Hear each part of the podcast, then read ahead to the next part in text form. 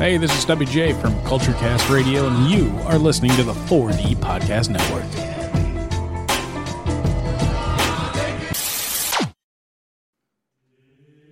There was a moment in the mid to late 1990s, after the death of grunge and before the return of pop rock, when rock and roll became something new. An unforeseen mutant genre of popular music exploded out of the darkest corners of the American musical landscape, combining elements of hip hop, alternative rock, funk, industrial, and hard rock, and favoring riffs and heavy syncopation over guitar solos. This new strain of rock and roll often featured down-tuned guitars, sampling, turntable scratching, and vocal styles that incorporated rapping, screaming, and growling. By the end of the 90s, several purveyors of the form would release platinum selling records, and it seemed like everyone got the life. Until oversaturation and a sharp decline in audience interest during the early 2000s would ultimately cause many bands to break up or simply fade from prominence. Of course, we're talking about nu metal. I'm Andrew Sahak, and this is Life Was Peachy.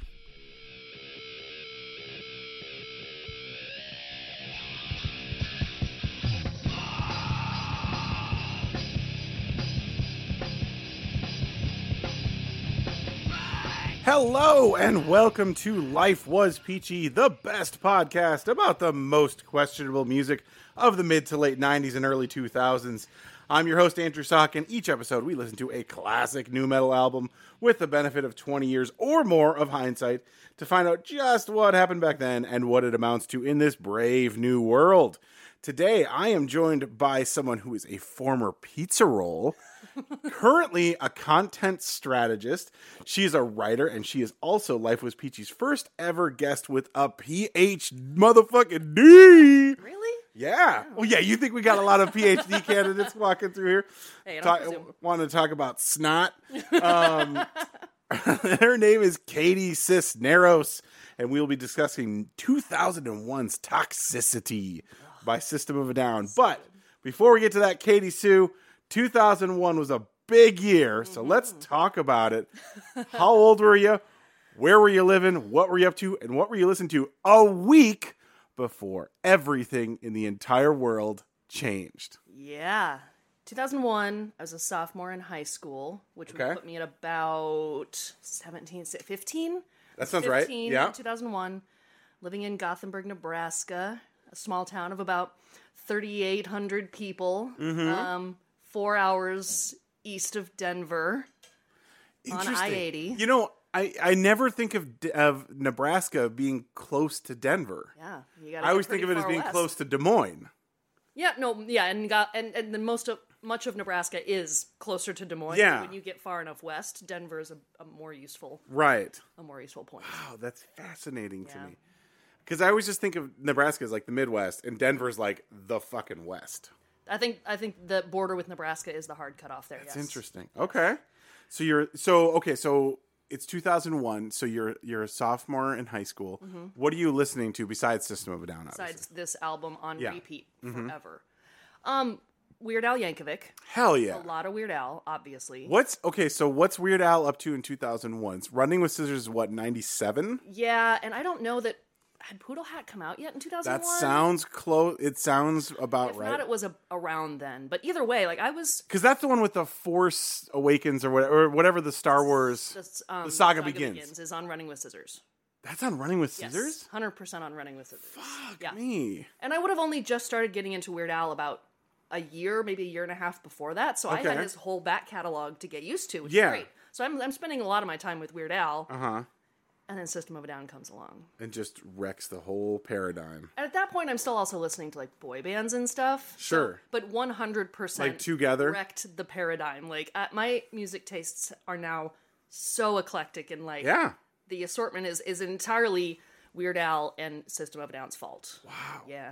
I mean, Weird Al does kind of occupy a strange space in that, like, a lot. I mean, that's one of the first things we talked about when we first met is our mutual ad- admiration for him. I think if you have any, if you have a good sense of humor at all, like, you kind of, you may not be a uh, Weird Al stan, but you're certainly a fan. you know what I mean? absolutely. Uh, like, like I still like think that Weird Al should be like you know the uh, halftime show at the at the Super Bowl. Like it would be so much fun Right. because then you're you're also what he should do is only play his the parodies of, Of the bands hits. who have Yeah. uh, who have played, who Super, Super Bowls Bowl. before. Yeah, you get the best of both worlds because it's funny and it's silly and it's a great show.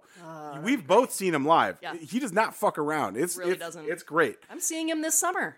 Where He's at? gonna be in town. Where? Uh, State Theater, maybe one of those. Okay, okay. It's a continuation of his um the last tour where he did basically just deep cuts. Sure. Yeah. Yeah. That. Oh yeah, because he did do that. Yeah. God damn, I love Weird Al so much. My first, uh, my first exposure to him, first time I ever heard him was like the Taco Grande song. Oh hell yeah! And then I bought the Food album, which was just a compilation of all his songs about food. Anyway, Mm-hmm. I could about Weird Al for for forever. It's too bad that th- this isn't what your podcast is about. Did he do a nu metal album that we could maybe talk about? I don't know if he did any. He uh, definitely. I think one of the medleys might have some little element to it, One of the medleys definitely has like Disturbed or something like that. and some Tool, but I don't consider Tool to be. new There's a. Tool I song. think I think so. Who did? Can I curse on your podcast? Yeah, of course, yeah. Who did I want to fuck you like an animal? Oh, that's Nine Inch Nails. Okay, you did That's Nine Inch. Nails. Yeah, Whatever. yeah. Um, yeah. No, I, but I, I, I'm fairly confident that there's some sort of reference to nu metal in, in one of those medleys. Yeah. I mean, he was nothing if not topical. So if he had any albums Right. coming out in the late '90s, early 2000s, Right. you'd think. Yeah. Yeah. Um, yeah. All right. Well, I would. You, um, I, that's fucking. That's such a good uh, primer. I like to say primer. A lot of people say primer. I like to say primer Because you're because I'm sophisticated. prim and proper. I say it with my pinky ring. Your pinky up. finger. Um, I should say in advance, if, listeners, if you uh, are noticing some audio differences here, uh, I got in. Uh, we're no longer doing it at the studio. Um, thank you to Tony and Christian at Minnehaha Recording Company, but I'm doing it at home. Got a brand new studio or home studio set up, so if it sounds a little different, sorry about that. But fucking fuck you. This shit's free, okay? I love you guys. Um, now that that's all out of the way. Um, Toxicity, such a huge album, massive success. There's so much to talk about. So let's do the deer dance with Toxicity. Um, standard disclaimer to, to reminder to our listeners: there may be controversial or offensive lyrics and imagery discussed during the show, and we do not endorse anything unless explicitly stated. Um, there's nothing really too. I don't think there's anything too like. You gotta sift through the Yeah. inexplicable metaphors These, these really are these are woke ass dudes. Yeah. I mean, except for Joel, John Dolmayan, we can get into that if we want. But uh, yeah, um, and additionally, there are quite a few Armenian names, words, and phrases. Um, we're to do our best to pronounce them correctly, but we might get some wrong. So apologies in advance if we do. Don't we don't mean to be insensitive. And finally, a mild trigger warning: there is a song on this album that is about suicide. Um, it was a big hit, so you probably heard it, but regardless, we will do our best to handle that subject with all due sensitivity and discretion. Um, Katie, so tell me a little bit about your history with this record specifically. Okay. Uh, sophomore year of high school, uh, I got my first boyfriend. Hell yeah. what was his name? Abs- Ben. His name is Ben. Ben. It was terrifying. Um, He was terrifying? no, no, it was terrifying. Oh, sure. I am. I. I. I. Under no circumstances like was like mature level ready for something like that. And Some I of us still aren't. 100. percent Love you, very- Claudia. I love you too, Claudia.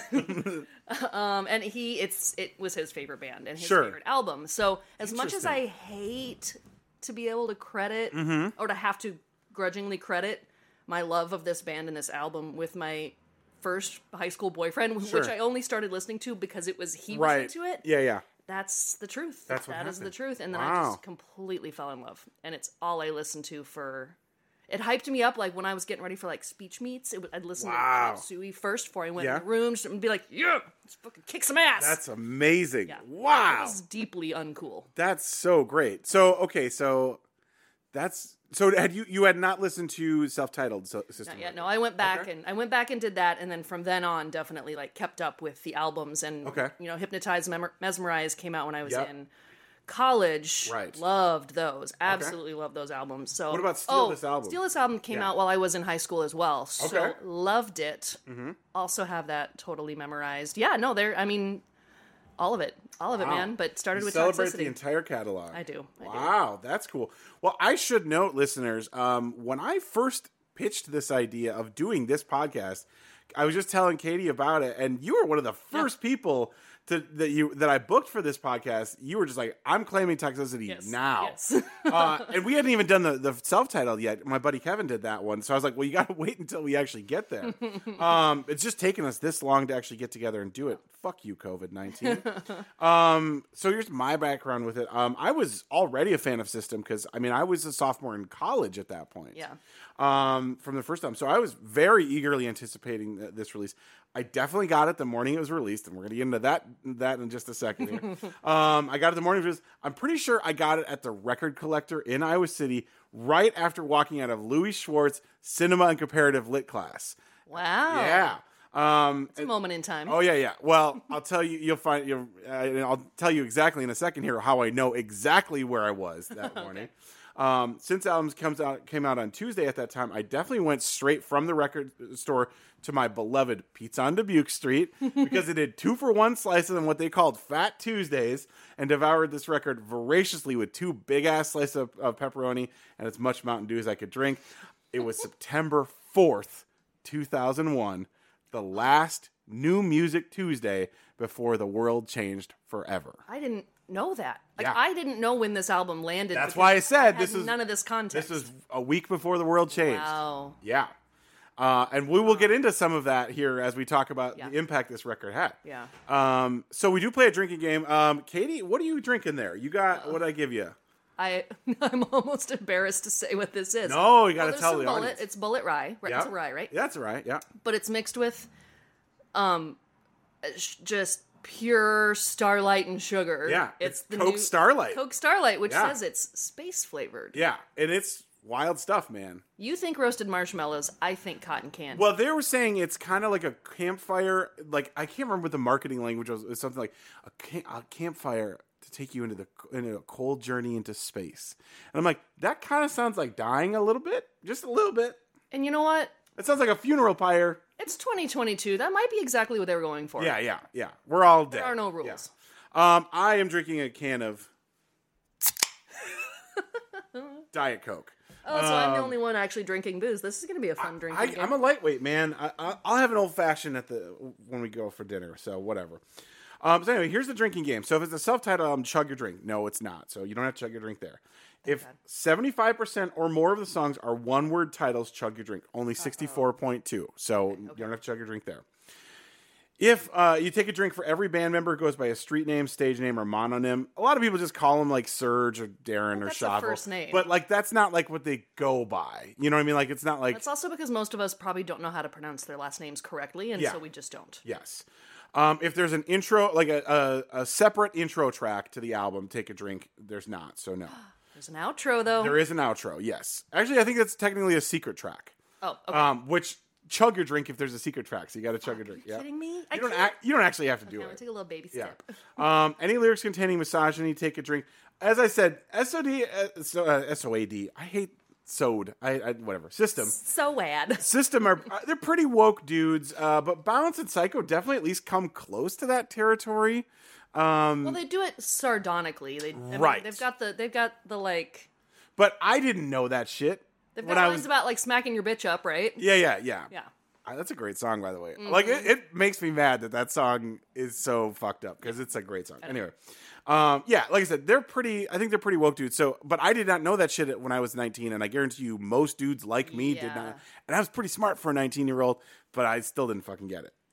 Yeah. I also didn't really know what those songs were about, so whatever. Um, any lyrics I don't about? know if Serj knows what they're about. oh yeah, no shit. Um, any lyrics about dying, death, suicide, or murder? Take a drink. Chop suey. Drink. Yep, and X also there's a Mm-hmm, little mention of that. And lyrics about hate, take a drink. Nah, again, these aren't. These are. They might be angry sometimes, but they're not. They're angry like on your. Mm-hmm. They're They're politically angry. They're angry like for you. Yes. You know what I mean? Um, any lyrics about pain or suffering, take a drink. Yeah, Needles has some of that. Anytime the singer asks why or something similar, take a drink. There's some of that in Chop Suey and a little bit of that in Forest. Mm-hmm. And again, there's a secret track, so chug a drink for Arto. Um, now, um, can you name anyone in the band? Um, there's four people, so Mm-hmm. can you name all four of them? Well, Serj. Can you give me the full name? Serj Tankian. Yep. And I can't give you any more full last names. Okay. Then John is the drummer, John Dolmayan. Yep. and Who, by the way, is Serj's brother-in-law. Oh, I think Yeah. I knew. Uh, probably in the annals of my Mm-hmm. history brain, I knew that at some point. Um, then, um, oh crap, Daron. Daron Malakian on Who I guitars, love. sitar, and Daron does a lot more vocals on this. Yeah. And from what I understand, I've never listened to anything beyond this record by System, which is weird, but I haven't. And from what I understand, Daron does a lot more vocals Mm-hmm. going forward. That's actually true. Yeah. Yeah. I love the way they harmonize together. Yeah, they're like, really- my they- favorite thing about them. They play off, play off each other very Yes. well. And I don't then- remember the bassist. Okay, bassist, bald head, Yeah, and he had the long, long beardy- weird beard. He's one of the original weird beards of nu metal. I know, but I can't remember his name. Shavo Odadjian. Shavo. Yeah. Damn it, I did know that. Yep. So you got three names correct. So that's a counterfeit three dollar bill, y'all, with your name on it. um, there are some additional performers on here. Um, Rick Rubin actually What? plays piano. In is it the chop suey piano? I think it's the chop suey piano. I think that's what blowing it is. my mind. I know, because like, and the thing is, like, I forgot that there was piano on it until we did the Yeah. research for this, and I was like, oh, I, that's I got fucking into Rick a Rubin. long argument with my aforementioned first boyfriend, with Ben. with Ben, because he didn't believe that there was piano in that song. And I'm like, Mm-hmm. Yeah, listen to is. it. There absolutely is. And like yeah, great. I can even tell you this the shot in the mu- music video when the piano is. It's like when it's kind of like swooping underneath them when they're standing on like the diving board or whatever. Mm-hmm. That's the first music video I ever downloaded because that's that's a task in Yeah. 2001, 2002. Oh, yeah. Like. I spent all day downloading that music video. and oh yeah, you think it was try in 1998 yeah, yeah. when I'm trying to download Be Quiet and Drive. Anyway, um, and then okay, this one I'm going to absolutely massacre because this is an Armenian name, Arto Tansaboyasayan. Oh, is he on the? He's on the song Arto. He's also on the song Science. He plays. Uh, he does vocals and additional. Uh, it says uh, music. So I think he might have like helped with some of the arrangement or something. I didn't know that that secret song had a name until I was listening to it on Spotify today. yeah. Today I Today. found out that that track. Twenty-one years later. Yeah, yeah. I had Yeah. no idea. Wow. Uh, and then finally, this is a really interesting. Marc Mann, who I'm not super familiar with, but Marc Mann was an Oingo Boingo Oh. and ELO. I love yellow. He did the string string arrangements, conducting, and, and additional strings writing. So I guess I don't know if you could consider that a performer, but you know whatever. Um, there are string. uh, Maybe he, maybe he ra- arranged it and then performed it. I don't know. Maybe.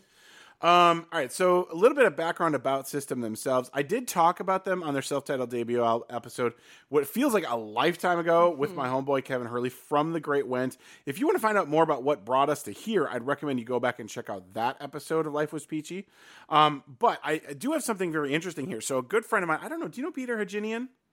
So uh, he, since the Armenian uh, American experience is such a big part of System of Down's identity as a band, I asked Peter, he's my favorite Armenian American, Peter Herginian, to provide a little more context on Armenia's history and how it helps define the band and their music. So I'm going to play that right now for you because it's really, I mean, I think it, that identity is really tied to who this band is. So here's Peter Haginian.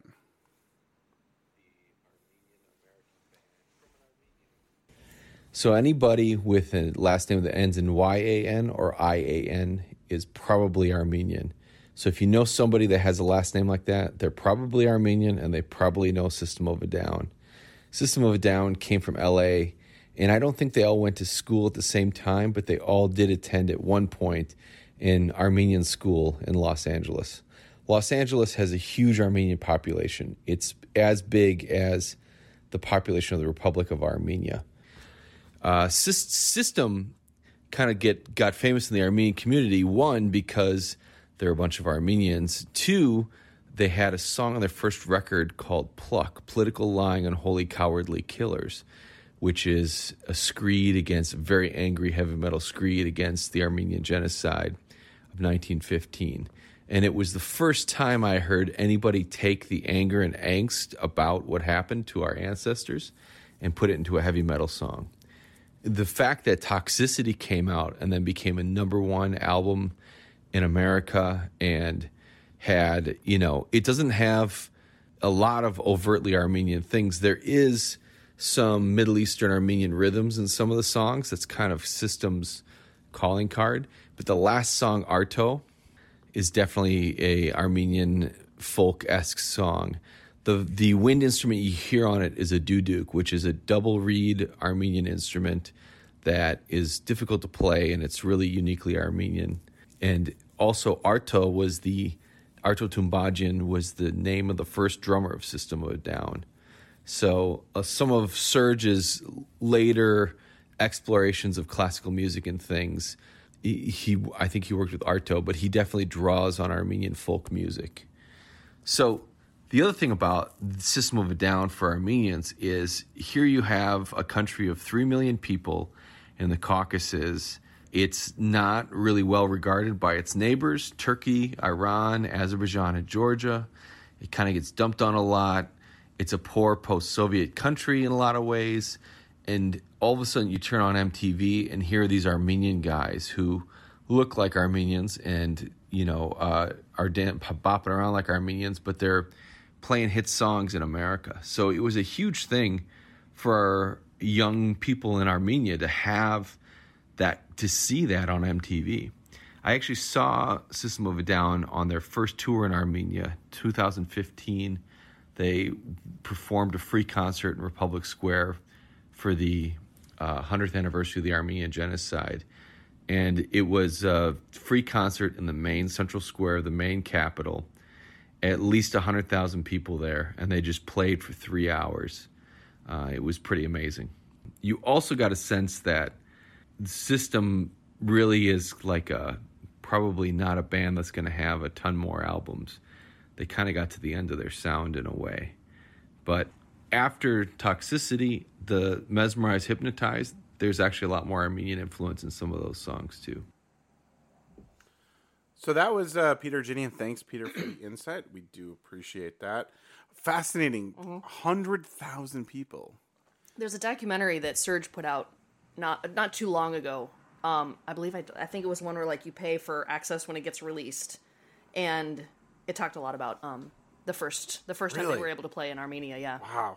It's just incredible stuff. So, um, yeah, thank you for that, Peter. I do appreciate that. So, anyway, so back to System. So, following the release of their self titled record, System grew a very solid fan base through constant touring, but that was nothing compared to what would happen to the band with the release of Toxicity, which came out on September 4th, 2001, through Am- American Records, uh, excuse me, American Recordings and Columbia Records.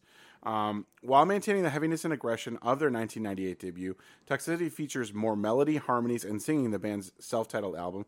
And while it's categorized primarily as an alternative metal or nu metal, Toxicity features uh, elements of multiple genres, including folk, prog rock, jazz, Armenian music, and Greek music, including prominent use of instruments such as the sitar, banjo, keyboards, and piano, and that duduk that Peter was talking about as well. Um, and Toxicity was recorded at the cello at Cello Studios in Hollywood, California. Uh, over 30 songs were recorded, but the band narrowed the number down to uh, the number of songs that appear on the album down to just 14. Um, it was recorded, it says from 2000 2001. I that, That's as specific as I could get on there. But let's talk about the production crew just a little bit on here. So as I mentioned, Rick Rubin uh, was a producer on this. By the way, um, I should mention uh, Peter touched on this a little bit in his little clip. Serj is significantly older than the other guys. So at the time this comes out, Serj is 34. Um, Shavo, John is 28. Shavo's 27. Daron's only 26. Wow. So like it, it's kind of an interesting to think that like there is a pretty big age gap there. Um, Rick Rubin's 38 at this time, and in my head it's really weird because I always think of Rick Rubin as like an older dude. Old, yeah. He's like not. He's 38 in in 2001. Um, Daron and Serj also are, are credited as producer and co-producer. Um, you got Andy Wallace on mixing. Andy Wallace has mixed a ton of stuff um, that we talked about on this show. Um, he's very prolific. He's also old as shit. He's probably like 70 years old at this point.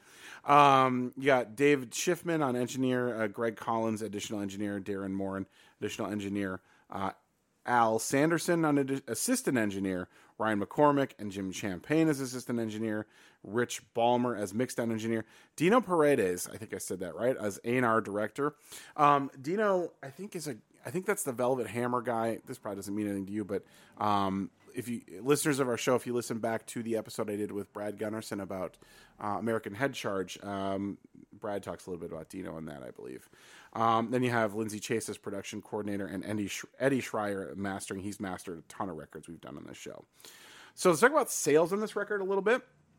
Um, it was certified gold October 5th, 2001. So a month. Wow. One month and it sold 500,000 copies.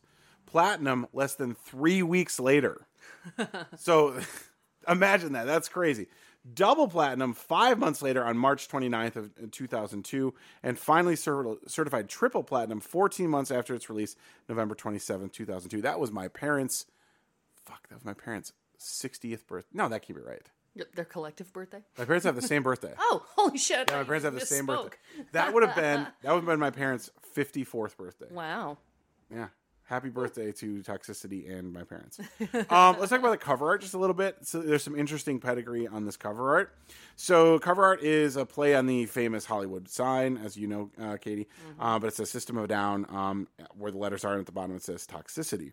Um, it was made by a guy named Mark Wakefield. Now, if you listen to our Linkin Park episode about hybrid theory, um, you would know that Mark Wakefield was the original singer for Linkin Park. Uh, Really? yeah, he wasn't before Chester Bennington. Yeah. Huh.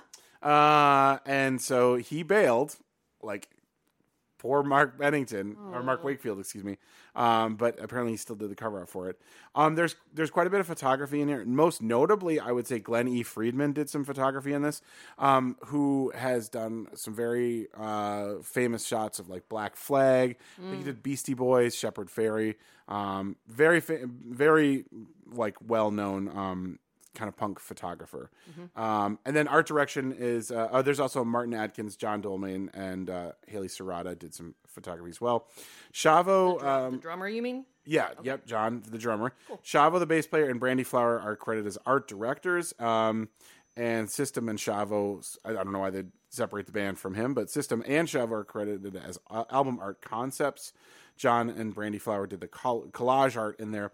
And then, um, interestingly enough, so um, American Recordings, all their CDs were the same uh, house format. They would just change the text on it.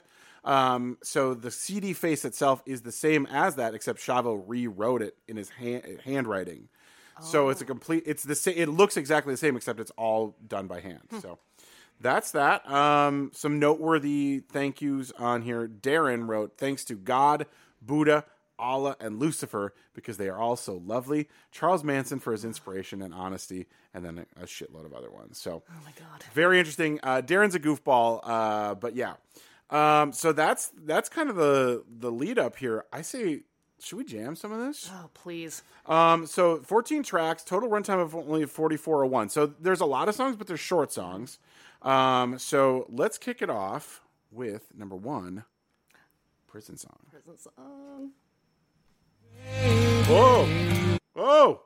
You know what? We're gonna do this the other way. I told you. I told you guys experimenting with new technology here, and it's not going the way I want it to go. That's okay. You're doing great. Oh, I'm not losing my cool, baby. okay. Here we go. Prison song. Mm-hmm.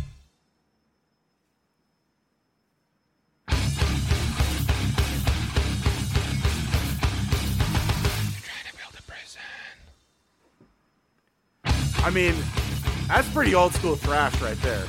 This was my political awakening. Yeah. Yeah. Your political It awakening. was. Yeah. 100% this song. Not not the election of 2000. That came out in I, after you- I, I, I didn't understand the election in 2000 Sure, sure. to the extent that I do now. You mean as the pivotal point for all of the All collapse shit. of Western civilization? All of everything, yes. Yeah, it I didn't definitely. know uh, then just how much I would hate Roger Stone now. Oh man, what a fucking guy. Um, yeah.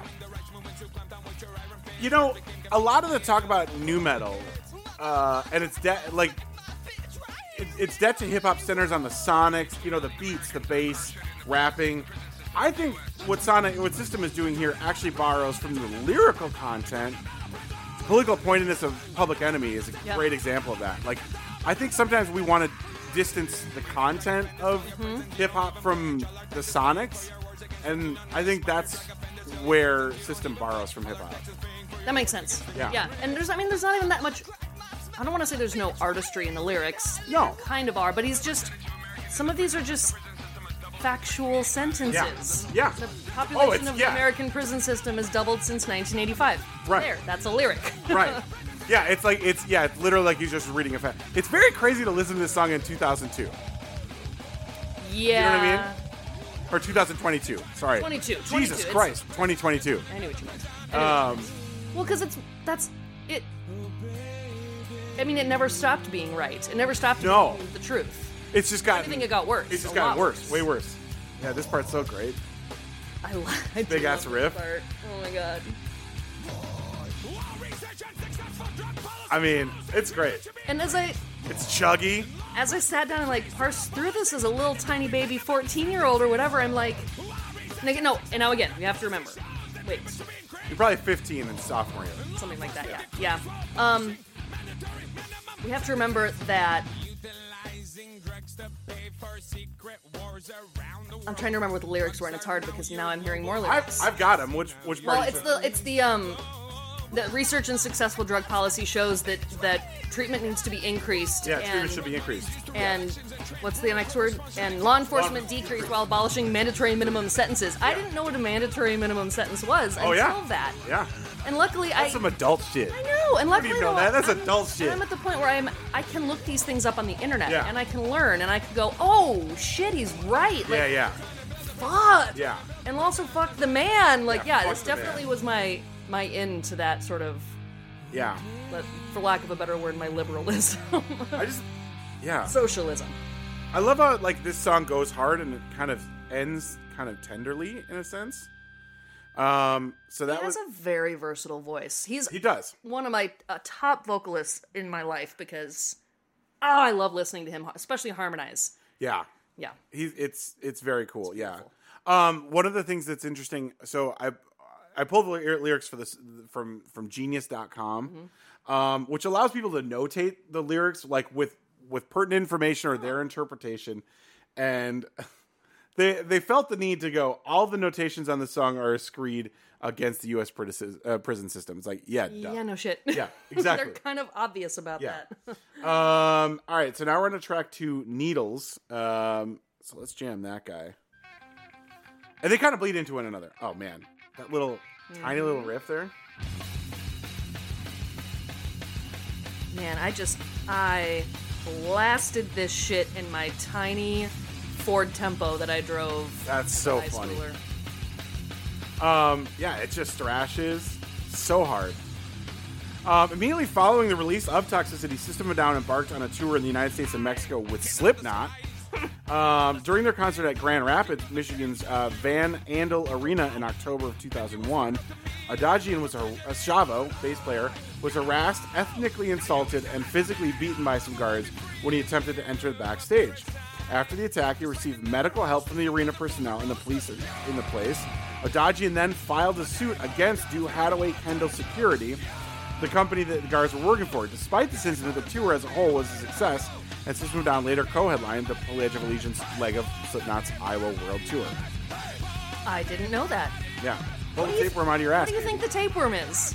I have no idea. Like, I, I- Is it mind control? Is it is it like just concept of I like think a that might be it. Yeah, you? I mean, sometimes like his metaphors are very. Sometimes they're very opaque, and sometimes they're right on the fucking nose. Yeah. and you kind of Yeah. never really know what he's doing with it. Like, which makes you wonder if you're they're even as as like on the nose as you think they are. right? Yeah, you you second guess your second guess. Yeah, yeah. Um, you can hear da- Daron kind of. Oh, of course it is because my tapeworm tells me what to do. Yeah, but I don't know what the tapeworm is though. It's the U.S. The government. media, man. I don't know. Needles. I mean, the song's called Needles. I don't even know if he says needles in the song. I don't think I've come any closer to understanding this album than I No. than I did 20 years ago. I mean, on, in some ways, it's very, very surface level. Like, and that's kind of the genius of this record. This little jazzy breakdown. The next lyrical bit is my favorite. Oh yeah, it's so cool. So this is Daron singing here. In a second. He's got some good solo stuff. Mm-hmm. They both do. Yeah. Oh, there's Needle. And the whispering in the background. Can you hear the whispering? Yeah. That's Serj, I think, whispering. Their voices together. Yeah. It's butter. Super cool. Yeah, um, Daron was talking to Loudwire. He said, in Needles, I had my own vocal solo part was sitting in my room. So I've broken into that slowly because I didn't want to just shoot fans in the face. But the song's naturally mutated this way. The band is growing and naturally moving in this direction. I like that. Yeah. This is just fun. It's fun to sing Hey! in like in the car, loudly in the Hey! car. Hey! it's so fun. I mean, this is like this is kind of like a refusedy riff right here. Yeah. I'm bopping over here. That's, Oh, man. fun. Um, so right straight into Deer Dance. I love Deer Dance. I think the song is These great. lyrics. Yeah. These got some layers. Yeah, this is one of Texas's indignant protest songs. The lyrics were inspired by the police riots at the 2000 Democratic National Convention. Wow. Yeah, uh, when mounted cops cleared thousands of protesters with a flurry of rubber bullets. All I wanted, uh, I'm used to listening to this by myself in my car. I want to sing along loud so bad. Yep. Beyond Staples Centers, you can see the Pinnacle with its So, airport. Originally, I didn't know that the Staples Center was a thing. I Yeah. thought he was just talking about a Staples. Right, like yeah. An office supply Yeah. store. You didn't know that, that I didn't know the Staples Center. Yeah, no, I yeah. no idea. Yeah, absolutely. Um, yeah.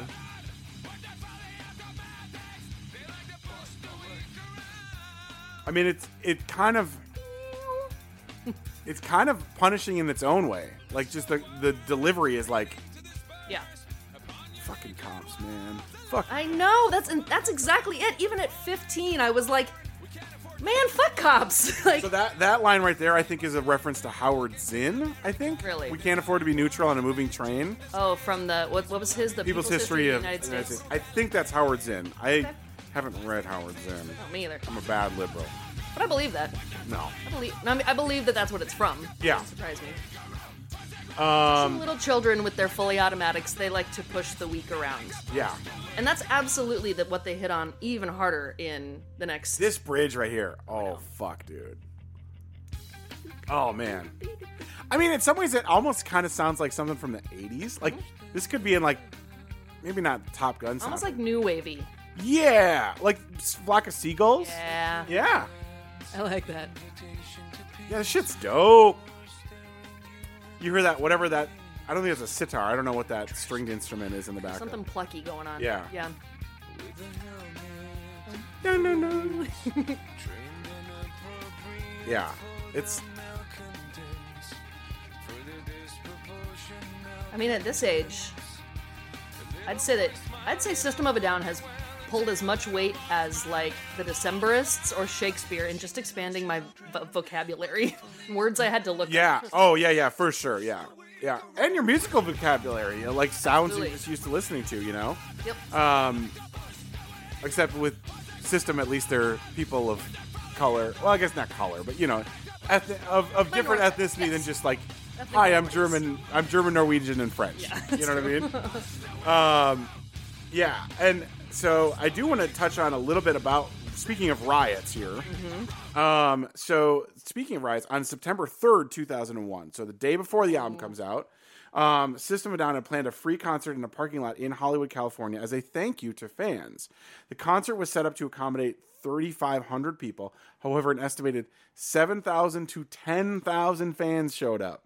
Because of the large excess number of fans, the performance was canceled by police officers just before System took down the stage, um, or took to the stage, excuse me. No announcement was made that the concert had been canceled, so fans waited for more than an hour for the band to appear. But when a banner hanging at the back of the stage that read System of Down was removed by security, the audience rushed the stage, destroying all the band's touring gear, approximately $30,000 worth of equipment, and began to riot, throwing rocks at police, breaking windows, and knocking over portable toilets. The riot lasted six hours. During which six arrests were made. I can't believe they only arrested six out of 10,000 Yeah. people. Uh, the band's manager, David Beno Benveniste, I think uh, homeboy uh, Brad Gunderson also knows Beno, uh, later said that the riot could have been avoided if System of a Down had been permitted to perform or had they been allowed to make a statement at the concert regarding the cancellation. Yeah. System of a Down's scheduled in store performance the next day was canceled to prevent a similar riot. So, yo, those System fans, you know. I mean, which is a little ironic because that's not I don't feel like that's who they themselves are. Like it's um, of course that's the case. Warriors for peace, I would Did- say. Did 9/11 have any Melt sort of steel beams. Yes, it did. Okay, good. Okay, we're on the same page. Jet there. fuel did Okay. melt those steam be- steel beams. Perfect. Yeah. Um, did it affect their marketing at all? Y- Uh, in a sense, yeah. Well, so you have to remember a lot of that marketing is already in place. Yeah. because it's a week before. It impacted the marketing for almost everything that came out. It impacted the marketing for fucking Zoolander. yeah. Okay. yeah. Um, so in a sense, yes, because Clear Channel put out that memorandum of all the songs you couldn't play on Clear Channel s- stations anymore, and like Chop Suey was on that, and you know all that stuff. So, um, in that sense, yes, it did. But like, m- I mean, I have never worked for a major record label, but I would imagine the marketing for this was all certainly lined up and mostly rolling out before 9-11 because this is a, this is exactly a week before. God damn, that's Yeah. that's crazy. It's like yeah, like the Chop Suey music video, people had already seen that, that was already that's being true. aired and stuff like that. So yeah. Um, all right, so track four, Jet Pilot. Here we go. I mean, goddamn. I don't get it. I'm gonna start again just so we can hear just how this song starts again. It's just like what? okay, yeah. yeah, Why is the horse looking at the jet pilot? I don't know. It's so I wrote there are 40, 41 I counted. There's 41 unique words in this song. Huh? It's not a lot. It's not a lot at all. it's fascinating how the words both feel meaningless and utter, utterly meaningful at the same time.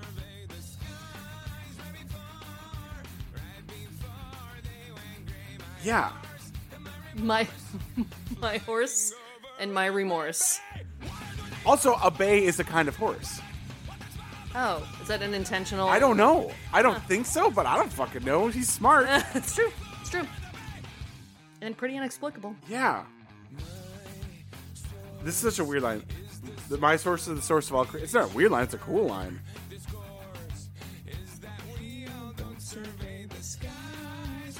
It's very yeah. I couldn't. I think I could sit down with this for the lyrics for an hour and not really get anywhere near what I could see as a Yeah. conceit, a core Yeah. meaning here. Also, is it like a fighter jet pilot? Is it a commercial jet pilot? Like, Good question. like it kind of feels like an Armenian folk tale or something. Yeah, yeah. But I feel like there's like a culture cultural gap, sort of. And I don't I don't mind it. I feel like I don't get like there's something that's inherently Armenian American or Yeah. Armenian that you and I as Anglo-Saxon yeah. people like just don't quite get it, you know? Or maybe he's making it up to make us feel Totally. that way. Yeah, totally. Just producing cultural Yeah. and gaps. I kind of feel like, you know, what, they should have had. I feel like Serj would have been a great Loki in the Avengers movies. like he just kind of feels like a little like a trickster. They all kind of do. Yeah. You know, but but Serj like he gets a weird twinkle in his eye. and You're like, what? He's also very handsome. Yeah. All right, now we're on to X, also called multiply. I think it's I think it's I think it's pronounced multiply, but it's spelled as just the letter X. Oh, okay.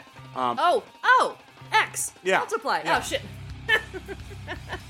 So this has a little bit. Long-term listener to the show will uh, mention will know that uh, Matthew Gravy uh, Graves uh, mentioned the idea of a big dog, little dog riff. That's what's going on right here. Don don don don don. don. Yeah, big dog, little dog. I thing. like that. Um, yeah, a, a multiply. This is talking about immigration, overpopulation, and the Armen- Armenian genocide of 1915, um, which is a topic that's topped on many system songs. Yep. Um, but damn, it's so good. It's so short too. It's only two minutes long. Not even two minutes. We don't need to multiply. No. Die. Yeah, fucking die already. That's fine. Um, there's a documentary from 2006 called "Screamers" about the genocide, which features the band members, primarily Serj. Yeah. Um, and it was written. Pri- this song was written prior to the self-titled, but was held back until Toxicity, so it could be finished to the band's satisfaction. It was played a few, played live a few times between 1997 and 2001. But not since. Well, no, before the, before they Oh, recorded. oh, it. before they recorded Yeah. it. Right, right. This is also kind of a big dog, little dog. Yeah, it is.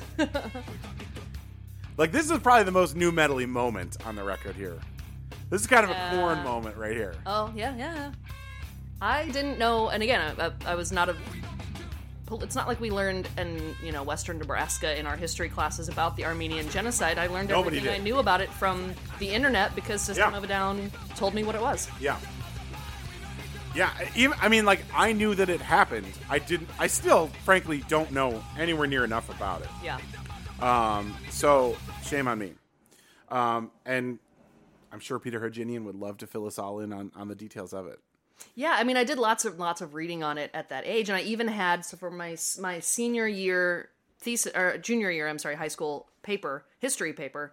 We're supposed to write on something from the World War II era, and I Yeah. knew this was off, but I asked anyway, and I asked, "Can I write about the Armenian genocide?" Yeah. and I believe my history teacher was like, "The what?" Yeah, And then I told him, and yada yada, and it was too far away from the actual time period of World War II for me to be able Yeah. to do that. But I wanted to, before, yeah. I wanted to do the research. Mm-hmm. I mean, I still did, but only in as much as I knew how to on the internet on using Netscape. even Wikipedia wasn't really a thing in, at that point. Yeah, no, so I just basically would read up. Uh, I'd Google things, but also get scared by what I was googling because Right. you're getting images and the atrocities and trying to understand like why is this not something we talk about if we talk about the Holocaust? right. Yeah, why why this and not that and i didn't I, I was nowhere near understanding the deep politics of that yeah. There's there's a lot of things that are twisted up in that, and Yes. you know, Turkey and you know whatever. Uh, I don't know enough about it to be able to speak on Mm-hmm, it, and frankly, shame on me for that. But yeah, like I I would wager that most of our listeners, and this is not necessarily their fault. The I think the American education system woefully inept when it comes to talking about stuff outside of because I think part of the reason why we don't know about the Armenian genocide is we weren't the heroes in that we didn't show Oh, up for sure. and clean up the mess. So it's like why fucking talk about it? And it's well like- don't worry the american I'll- american education system's getting it's getting better oh yeah, for sure, yeah. we're doing fine Yeah. Um, yeah, of course. Uh, yeah, I mean, like, we don't, like, what do you know about Pol Pot? I don't know shit about Pol Pot. and yet m- i think managed know? to kill far Yeah, more yeah. people than any of the other Yeah. dictators that we- Exactly, yes. yeah, like- that's an eddie izzard joke actually I, I know. yeah Yeah. um, all right. Now we're on to uh, the first single, Chop Suey. oh i love this song so much. I know. This is a jam. Here we go. It comes up with just a blif- blistering riff here. The memories the Listeners, if you could have seen, like, Katie just had to, like, put her forehead into her fist. it's so good Oh, man. and then this drum you kidding me Yeah. I mean, that's a million dollar riff right there. Yeah. Ugh. This gets you jacked, Oh, man. oh, like yeah, I want to go sure. beat somebody up now. Yeah, let's go find some thugs in the street. and then it starts just fucking rocking. Headbang. Yeah. Hell yes. Um, this was nominated for Best Metal Performance the 2002 Grammys, alongside Slayer, Slipknot, and Black Sabbath. I didn't know that was even a category. Yeah, it's the metal. Oh. Best metal, yeah. Lost to Tool's Schism. Oh, okay. Schism's a good song. I, I probably like Schism better than this song, but just because I like I like Schism. Did you know this song was on Rock Band One? I don't know shit about Rock Band. This was on Rock Band One. I missed and I missed the here's what made me mad. Okay. I learned this. I learned to sing along to this song, uh huh. especially this part, Of course. on a higher register Sure. than Serj because my voice can't go that low. Yeah. And when I'd try to sing it in Rock Band, it would register me as wrong, even though I was Oh. harmonizing. Yeah. So anyway, I was mad. I'm still mad about that. Fucking Activision. Rude. Um, I have a lot about this song. Oh, I don't um, doubt it. Loudwire included as the in its list of the best hard rock songs of the 21st century, where it was ranked at number one, baby. Really? Uh Huh? This this song, like I said, this was on the, that Clear Channel memorandum, um, which resulted in the song being pulled from playlists of just about every radio station after the September 11 attacks. Yeah, yeah. It did get returned after all, everything settled down, but Things we're never still settled on, down. We're still on uh, 2022. level level orange high alert or whatever. Um, the song was originally titled "Suicide," Hmm. uh, but Columbia Records forced the band to avoid it to change to avoid controversy. Uh, the song the song title is a wordplay. "Sui" is suicide chopped in half. However, yeah. Oh. Um, now this part right here. Okay, that's when that's what Jesus cried when he had a Yes. loud voice. Uh, with a loud voice as he said, Father, into my hands. I commend my spirit. my spirit. "Yeah," Father, into your hands. and then he gave up the ghost. Forsaken me. This is like 15 year old Katie, 16 year old on her Now, this- knees this in her is- bedroom This singing. is Matthew twenty-seven forty-six. At the ninth hour, Jesus cried out with a loud voice, saying, uh, "Eli, Eli, lama abatian." And here we got. Here's Rick Rubin. Here's Rick Rubin playing Yeah. piano right here. Fuck you, Ben. It's Rick So Rubin. Thank you. Um, yeah, Loudwire. Okay, so I got that. Let's see here. There's strings right here. Can you hear the strings? Oh, yeah. Yeah. Rick Rubin cited this as one of his most important projects. He told Rolling Stone, "This song was originally going to be called Self Righteous Suicide, and the record company rebelled. I remember wanting to go to the mat and keep the title, uh, and the band decided let's call it Chop Suey, which I thought was kind of funny."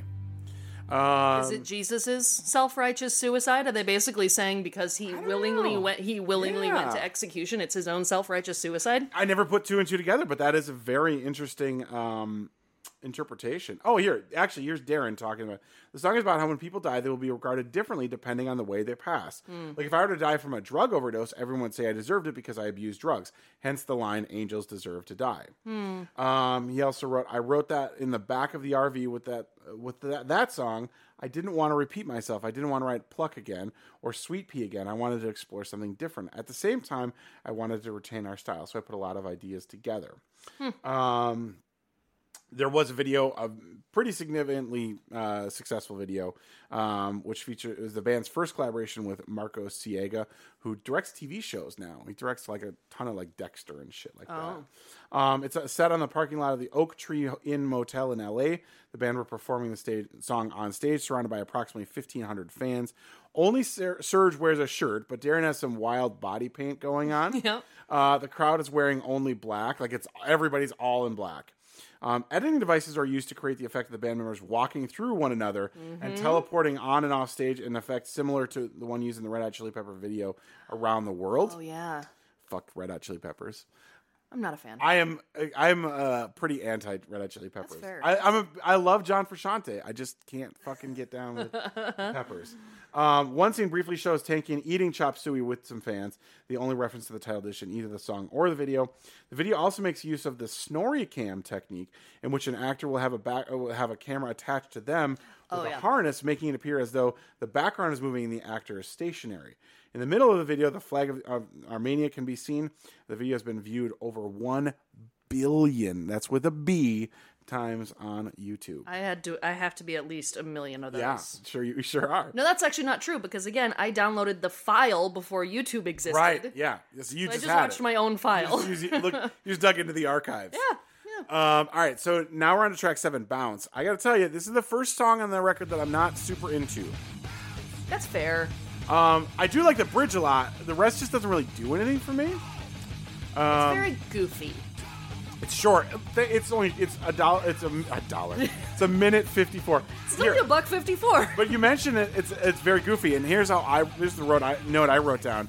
Imagine this as an ICP song. Oh. I don't know if familiar you are with ICP. I'm not super Well, that familiar, kind of makes sense. but it does kind of, like yeah. You know what this song is about, right? I mean, I've always had an assumption about what it's about. Yeah.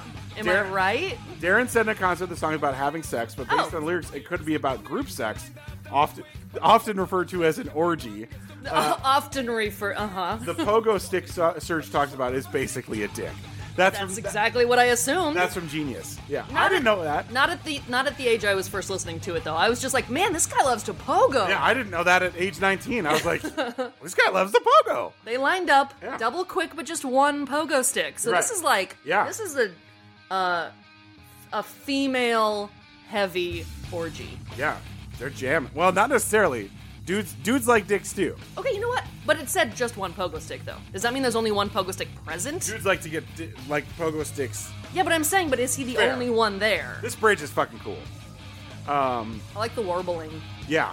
Also, it, ironically, for a song about fucking, this song was used in the 2016 children's film *The Secret Life of Pets*. I remember that. I Yeah. remember that. Actually, I don't know that it even made it into the movie, but it 100% was in the previews. Oh, okay. And I remember hearing it and like freaking out in the movie theaters because I'm like, why the hell is System of a Down in this movie? right, right.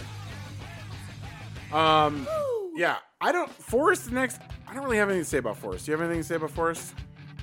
I like Forest. I like do. the voices in Yeah, Forest. but I don't really It's have any another one of those. it. It's a complete enigma to me. Yeah, let's skip that. All right, so now we're at ATWA, which stands for Airs, Trees, Water, and Animals. And we're slowing it down. It's a ballad. It is, I mean, it's as close to a ballad as they get. Yeah. Um, but I do like it. Um, so Daron said he sings more on Toxicity than on the self-titled record. He also wanted to be more melodic. Um, I wanted to add a bit more harmony for myself in the songs, and that required tastefully mixing in some softer guitars between the really heavy parts. Um, he also, this is for a, promotional interview for it. He said, um, it's something that Charles Manson tends to really be focused on, even his so-called family that he's had. There was a method behind what happened there. The Charles Manson everybody sees on television, everyone, everything is always one-sided on television. I don't agree with killing anybody. I don't agree with going in and slashing anybody's throats or anything, writing shit in the walls. That's not what I'm into. That's not the side of Charles Manson that I'm into. I'm, it's more of his ideas and his thoughts on society. I don't know that you can be halfway into Charles Manson. Yeah, I mean, I, yeah. like I don't. It's, Ask, ask Squeaky Fromme if you could be halfway into Charles Manson. who was that? That was one of his women. Oh, then no, no. I think Dakota Fanning plays him in Um, in that Quentin Tarantino film. gotcha. Um, Eh, But yeah, I mean, I mean, people forget that like Charles Manson before the killing, like he was like fucking. I think it was Mike Love or no, it was Dennis Wilson, one of the Wilson brothers. Oh. I think, or one of the one of the Beach Boys, anyways, was super good friends with him. I didn't know that. Oh yeah, yeah. Like Manson was kind of pissed that like he didn't get credit. really? Yeah, yeah. Like, oh, I love this uh, anymore. no. Daron, Daron's kind of goofy. He is the goofy. He's he's the oddball. Like, He's I the like- ani- if, if there's a, m- Muppet, if they're Muppets, he's definitely animal, even though he's not Yeah, the drummer. yeah, yeah. I mean, this band is so interesting because it's like they really do walk a fine line between being goofy and being Yeah. not deathly serious, but like we're gonna talk about some serious shit. Yeah. We're gonna have fun when we do it, but this is real shit. You know? Yes. If Serj was a Muppet, Yeah, I who would he'd be? be Sam? Sam Eagle. Sam Eagle. Yeah. Wow. Yeah. He's so stoic though. John might be Fozzie. No, I would. John is Sam the Eagle. John is super conservative. Yeah, and he's real straight laced, Mm-hmm. like straight faced, like. Well, okay. I mean, Serj can't be Kermie. That's too easy. The lead singer. Ooh. Beaker's kind of funny. 'Cause you don't know what he's saying ever. You never know what he's saying. Um, He's still he's still adorable. He's very adorable. Everybody likes Beaker. Yes, yes. Um, he's not Bunsen Honeydew, and that that much I know for sure. Uh, yeah. Um, all right. Uh, science. Uh, this is another jam for me, um, and a kind of surprising one. It's, I mean, because it's kind of religious. Yeah. When I would have maybe pegged the rest of, I would have maybe in general pegged them as non, if not anti-religious. Right. Yeah. I mean, so Peter and I have talked. Peter Ginian uh, have, have, and I've talked a little bit about. So, so the Armenian pre-Christian religion is fascinating. 1st of all, um, but I think there is a certain spirituality that runs through Yes. even a cultural spirituality that's there even in agnostic Armenians. Um, yeah. Yeah, yeah, science has failed our world. Yeah. Never would have thought that. Science has failed. Has failed our mother. I mean, Yeah. maybe what he's saying is like we have the information Yeah. and we don't do anything with it. So agree, yeah. so if so if the, if you can't make a compelling argument and then you have all the facts, then the facts have failed. We're always still ultimately going to be human. Right. Because science fails to recognize the most basic element Right. of human existence. Right. Which is just, you know. Is it Yeah. spirituality? Is it just our ability to believe in things we don't understand? Right. I don't know. I mean, spirit moves through all Spirit moves things. Through all things. And what was recently though that we, you know, Serj is kind of back very active on Twitter because was it Azerbaijan, I believe, and Armenia were in political conflict, and Oh, this part. This part's so fucking sick.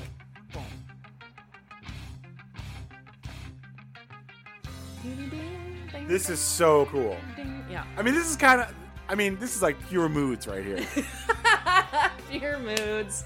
so this right here, um, this is roughly translates to Armenia, my sweetheart, I love your son, Aw. Um, which is likely referencing a pre-Soviet Armenian poem called "I Love the Sweet, the Sun Sweet Taste of Armenia," written in 1920 by Yeghishe Charents. Yeah, I love that little bridge. So cool. Man, I mean, sometimes like, like I've said it before. Like I, I think Slayer is a big re- like uh, influence on these guys because some of that riffing, it's just. I mean, it's not showboaty, but it's just like chugging along. You know? It's chugging. It is certainly Yeah. chugging. Yeah, and then they just do these big old chords. Daron is a badass guitar player. Yeah, yeah, big time. Yeah, he's fucking. This great. is my. This is like a.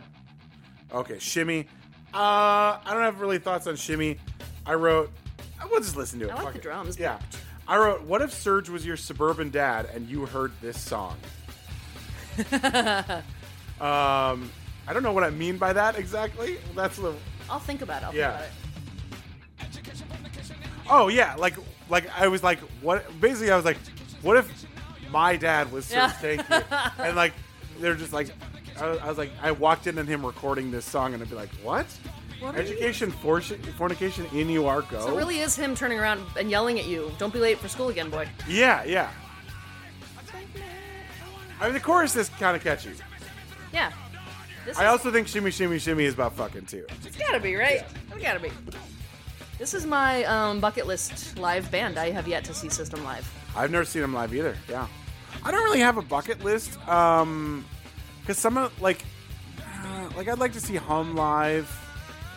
Most of the bands I want to see, I've, I've seen. Yeah, yeah. But there are bands that I want to see again. Like I, I'm so pissed because Deftones are playing here in May, and I can't go because my sister's getting married the day after that. Rude. I know. What a bitch. I blame your sister. Yeah. yeah. Uh, yeah. So I'm a little fucking bummed about that. Like Deftones is a band I always want to see. This part's cool. Subjugation of damnation. I mean, it's meaningless syntactically. Yeah. But it sounds cool. Yeah. You get this little jazz breakdown. Jazzy. I mean, they do. They have a pretty deep bench, and like, there's a part of me that wonders, like, did they bring all that to the table, or did Rick Rubin be like, Oh. you know what I mean? Like, I don't know. I mean, they're from LA. Yeah. All right, here we go. Title track. Shit. This is another jam. Also, another really good video. Another gr- great video. A very weird video. Yep. Um. Oh no, I'm thinking of Aerials. Also, a weird video. Also a very weird. Freaky video. looking kid. Yeah. Um. Best drumming in the whole album. Yeah. Oh yeah. John's really kind of showing us the the business here. Toxicity is one of System Down's biggest hits. It's, the song reached number 70 on Billboard Hot 100, number 3 on the mainstream rock chart. Um, it was ranked number 14 on VH1's Greatest Metal Songs. I mean, so great. Oh, yeah. Production's so crisp and tight on it. Um, during a performance at the 2005 Download Festival, Daron said that the song was about the it was about ADD, uh, ADHD, excuse me. Um, he said, so he, he said, going into it, I knew Serj was wanted to sing more. So I guess that was kind of a progression and an evolution for the band. I wanted to do all of that, yet not lose the heaviness of the band. And I guess that hard punk metal aspect. You can lose that sometimes, and you get a little too eclectic. It's just so great.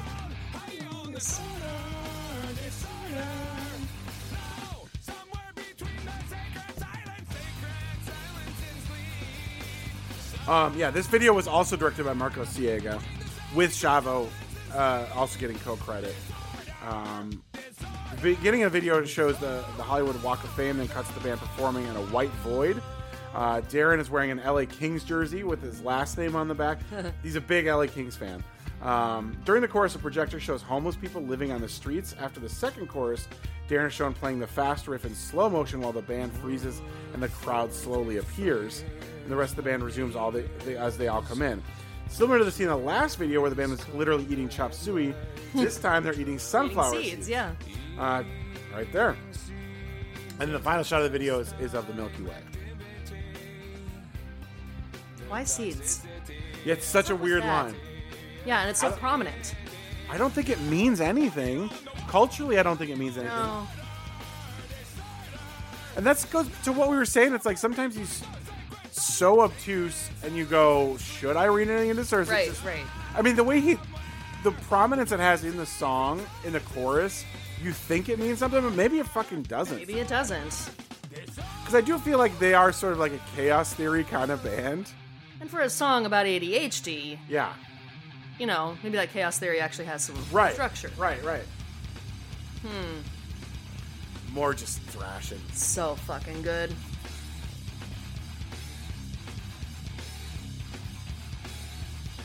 And at this point in my life, I'm 35.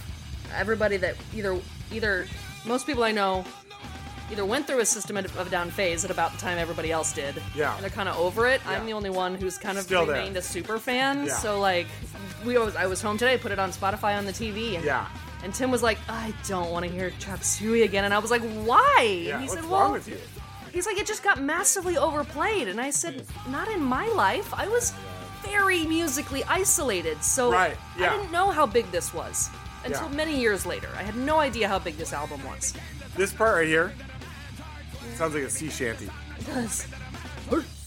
I, I, I wrote, uh, what did I write? Yeah. I wrote, when I became the sun, I shone life into the man's heart is a very atypical line for a metal band.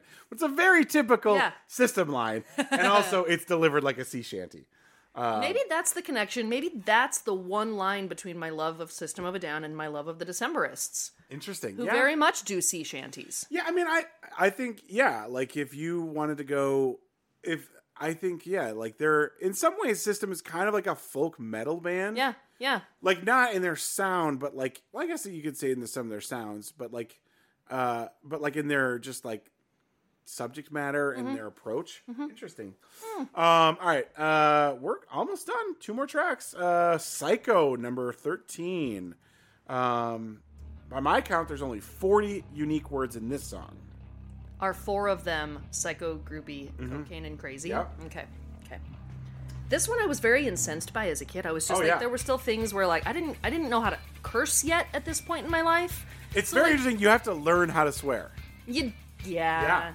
I learned it from my mom. She's very good at that, and I definitely learned it. You from all mom. I learned it from watching you. You remember that? You might be a little too young for that. Well, I know that line. It's from a very famous uh, anti-drug commercial where this dad walks into his kid's uh, house with a room with like a crack pipe. And he's like, "Who taught you how to do this stuff?" I didn't know that's where that line came And from. goes, "You all right? I learned it by watching you." Yeah, but like just psycho, groupie, cocaine, crazy. This to me is very much like um, hypnotize, mesmerize era. Okay. More Hollywood, drugs, women, Sure. but like, but like, you know, tearing that whole world down. Yeah. I mean, I I don't know their personal lives at this point. Yeah. Uh, but I mean, like I said, Serj is 33, 34 when he's recording this. Daron's only 25 or 26. Kiddos. So, you know, maybe Daron's like out there living the Hollywood. But I mean, it, the other thing is they're from LA. It's, Yeah. L- Hollywood is not new to them. No, and they're extremely critical of it. Yeah, yeah, yeah. So Yeah, it'd be interesting because I like, the song takes a takes a turn here. I like. oh yeah, this. it's super cool.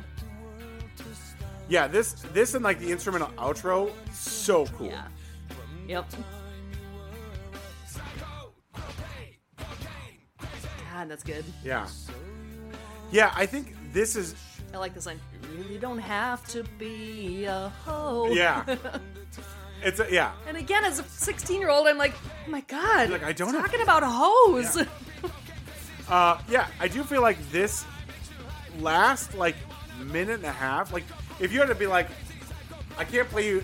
Somebody's like, you got thir- you got a minute and 30, 13 seconds to tell me what System of Downs. I play them this this part to the end of the song because you Yeah. get the entire span of, of what they Oh. can do. Yeah. It's like a little précis for like that, for the like that. entire band. Except, I don't know that we get any of the of the classic Daron Serj harmonizing. Oh, that's, That's the only, and that to me is the most. Yeah. me, musically, that's the most. yeah. important. You're right.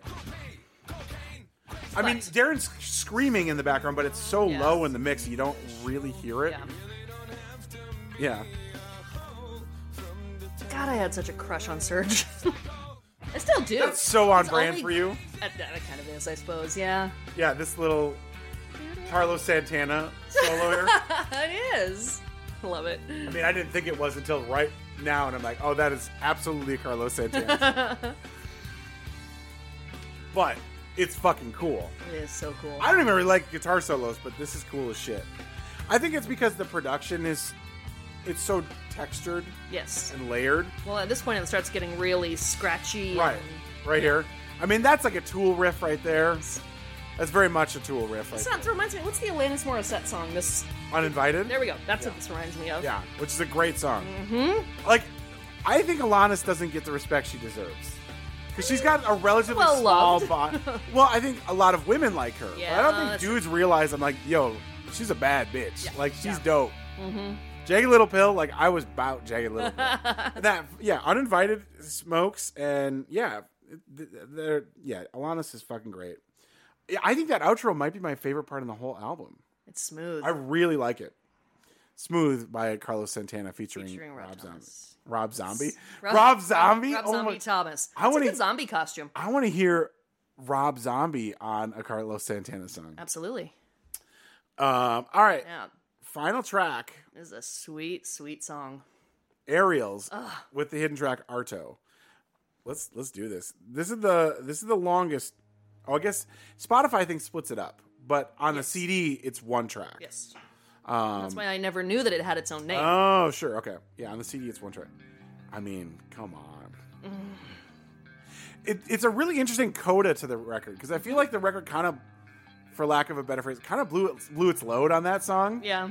And now it's coming back and be like, we're almost done, but here's some final thoughts. It very much has its own story arc. It very Yeah. much has its own growth, denouement, big, Yeah. big explosive moment and come down. It's it's awesome. Yeah. Um, the music video for this was directed by Shavo with David Slade.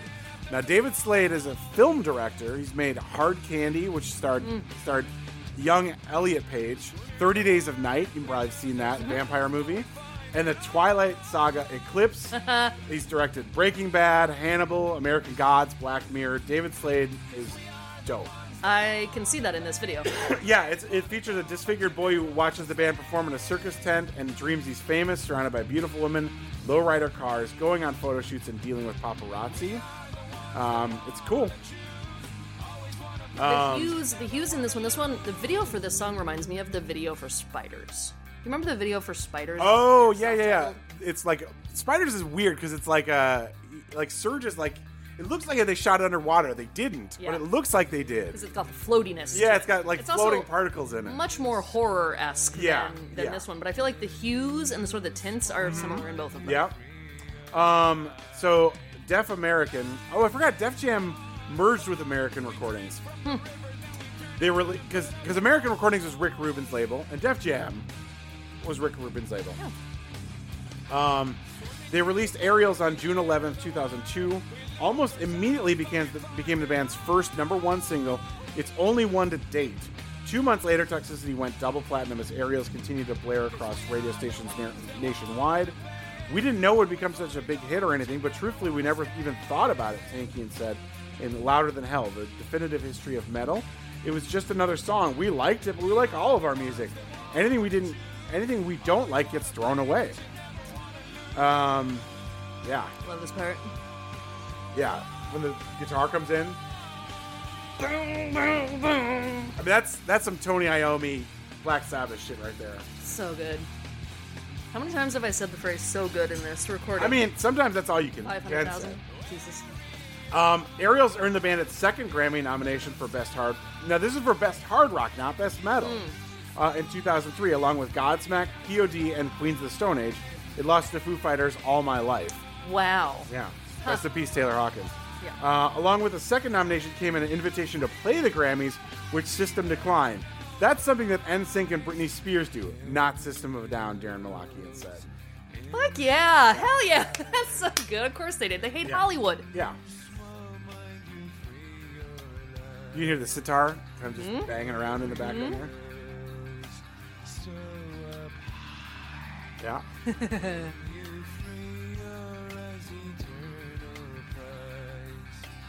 It's it just There's that harmony you like. yes. And you get to end with it, and then you just you m- can melt into the end of this album. It's Yeah. so good. Yeah, they really take you on a journey on this record. Yeah, Um, and it's short. It's only 44 minutes long. yeah, that, that's surprising. Cover a lot of ground.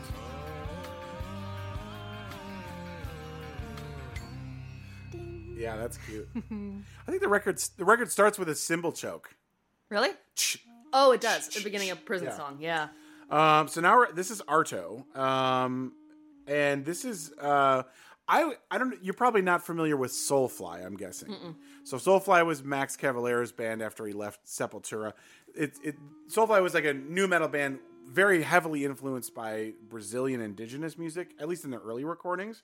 And they would incorporate. They actually got Brazilian tri- like native tribes to come play on their record, and this kind of reminds me of that a little bit. Um, it's uh because because they're using indigenous instruments. Yeah. Um, this is that's the duduk that you hear right there. So, ever since I first listened to this, I obviously don't know what they're saying. I don't know Yeah. the lyrics. So that means often when that's the case, your brain just makes up what they're saying, and it's what you say to yourself. Mm-hmm. And what I hear and always sing along with is I'm hearing hate hate the Chumbawamba. Hate the Chumbawamba. That's what I've always heard. My brain produces because I don't I know what never heard it, are. and now I can't not hear it. Sorry, I ruined I ruined Arto for you. Uh, it's just they're really anti Chumbawamba. They're not into tub thumping at all. You know, Chumbawamba's an anarchist collective. Yeah, I know. Yeah. they're, they're way cooler than I thought. Yeah, they they're like, we don't want you to buy our album. We want you to steal our album. which Yeah. System of a Down Yeah, call their called it album. You- you heard it here, this folks. System of a Down just stealing Chumbawamba's thunder. Um, yeah, this is so. This song it's based on an Armenian church hymn called "Der Vagorma," which translates loosely to "Lord have mercy." oh. Yeah, Yeah, I can't honestly stand by my statement with them being like non or they might be non-religious. They're not anti-religious, and I think they there's it's so culturally important. Like the thing that he called out a lot on Twitter when when Azerbaijan was um, um, attacking Armenia was them deliberately ruining religious and cultural sites. yeah, So they're not anti-religion, but I think they're they're anti what established Christianity can do. Well, also, so Armenia is the first Christian nation. Yep. Yep. Um, and so yeah, I mean, I'm I I was raised Catholic. I'm culturally Catholic. I don't believe in it at all. right. But like, I have a lot of fun singing church songs. Yeah. You know, I mean, like it's goofy shit. You know, yes. uh, yes. like come to the, you know all that shit. Like I'm into it. I'm about it. And you'd probably like Ironically- the Vatican. It's a cool place. Yeah. If you don't, I mean, like you can look. The Vatican has done some fucked up stuff. Absolutely, no yes. question about it. But if you can't go there and just be a like, yeah, I mean, if you're a victim, I cut you some slack. But like, if you're just a dude like I don't give a shit about religion, it's dumb, and you go to the Vatican, if you can't be moved, like you you you suck. And, that's the thing. I'm not moved. I'm not moved one iota by the religiousness No, of it. it's I'm that moved humanity by the history. could achieve the this thing. Humanity and Yeah. the history of it and the power that it's had over Exactly. people. I, I am in awe of the power that religion can have over people. I am deeply, deeply atheist, but am fascinated by the power that I mean, you wrote a PhD about it, so ab- about religion. Yeah. Yeah. yeah, Islamophobia, true, but. Yeah, it's just it's it's astounding to me. So yeah, the, the, them, the religious sites as like cul- cultural artifacts to me is is what right really mean. yeah absolutely i think and i think that is an interesting conversation to have these days because i think that there are people like you and i who are not religious who have just as deeply fervent beliefs about cultural things Yeah. like culture has sort of grown to in some ways replace religion i know religion is a part of culture but Yeah. atheist culture like has just as many totems and you know It's just as obnoxious. yeah icons and whatever Yeah. Um, there is a bonus track on the Japanese version called Johnny. It's kind of funny in like an abstract sense.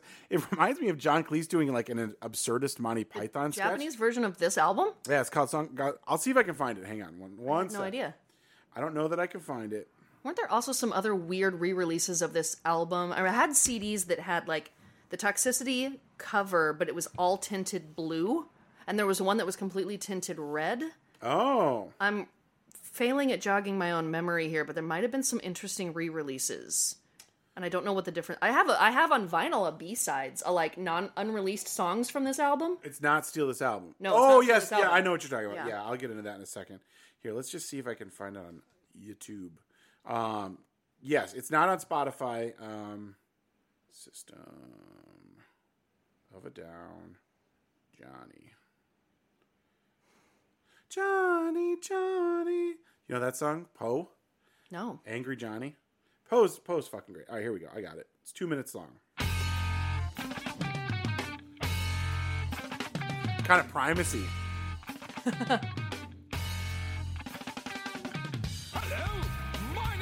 That's what I'm saying. John Cleese. So in the Japanese version, uh, it pushes all tracks. So Ja- it was the eighth track in the Japanese edition, which pushed all of them up one number forward. It also does appear in the bonus CD with the French special edition, along with four songs from the self-titled album. I mean, th- this is the first time in a really long time that I've heard a System of Down song I've never heard before. I'm blowing your mind. They just released some, a, at least so. a track. Yeah. Hello, my name is Roger. yeah, Like it's so weird to hear him doing that voice. Uh huh? See, he's a goofball. He's a goofball.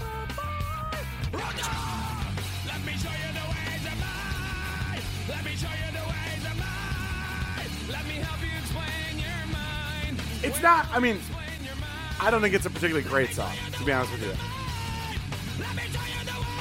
it's kind of a filler song. Uh, yeah, you can see why it got released the way it did. I mean, when you when you real when you think back on like everything else we've heard and how like just fucking bang on the record pretty much is.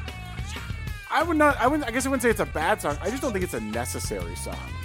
Why Japanese only? Japanese market gets a lot of B sides and stuff that we just don't get. This was like after Arto.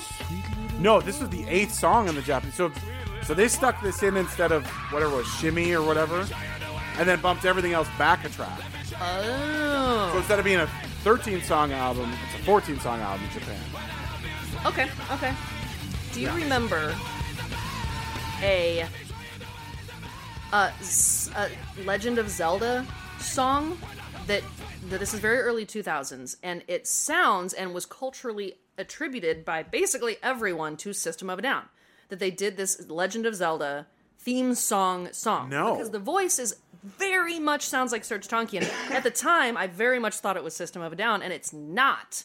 But it was Really? even, it was even like miscredited on like Napster as a System of a Down song, and it's just as it's a Napster. Zelda. I mean, people, people did that shit on Napster all the time. Yeah, yeah, but it like there's literally I was and that's what I was looking up on my phone just now. There's literally a story on Kotaku about it from a from like ten years ago that said it's literally called "No System of a Down did not make a Zelda song, but Can we this guy find did." it? On, yes, very okay, easily. Let's see. If, okay, let's see if I can find it on YouTube. And when you hear it, you'd be like, "How is that not him?" Because their voices are super similar. Okay, I just typed System of a Down ZE and Yeah, Zelda. Okay. yeah. System of a Down Legend of Zelda. Okay. Listen to a little bit of it. It's only well, it's only a minute and eight yeah, seconds. true. Wait, there's a couple of things on here. Yeah, try them out. Okay. I'll recognize it instantly. Is this yes, it? this is it. I haven't heard this in like 15 years. Link, here come to town, come to save the princess. Oh yeah, I can Yeah. hear it. I can hear it. Yeah, for sure. Now the children don't play, but they will when Link saves the day. Hallelujah! Oh my god. I mean, always thought that that was actually Serj. Now I'm hearing it and I'm like, well, It maybe sounds more Greek to me. It sounds kind of Greek. yeah. But I fell, I fell for it Yeah, back in the day. it's cute. It is cute.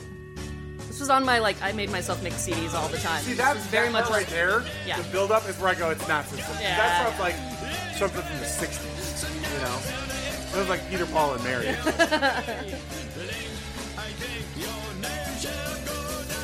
Link, I think your name shall go down in history. Yeah. Yeah, that's cute. um, all right. Uh, so, as we mentioned, System recorded over 30 songs during the recording of Toxicity, narrowed the songs down to just 14, one of which was Johnny. Um, the rest of that, and I'll get to that in a second, what happened with the rest of those. Toxicity peaked at number one on the Billboard 200, selling uh, 220,000 copies in its first week of release. It also peaked at number one on the Canadian albums chart. It sold at least 2,700,000 copies in the United States and at least 12 million copies worldwide. Um, on November 27th, like I said, this is my my parents' birthday. Um, November 27, 2002, the album was certified triple platinum by the RR, RIAA, excuse me.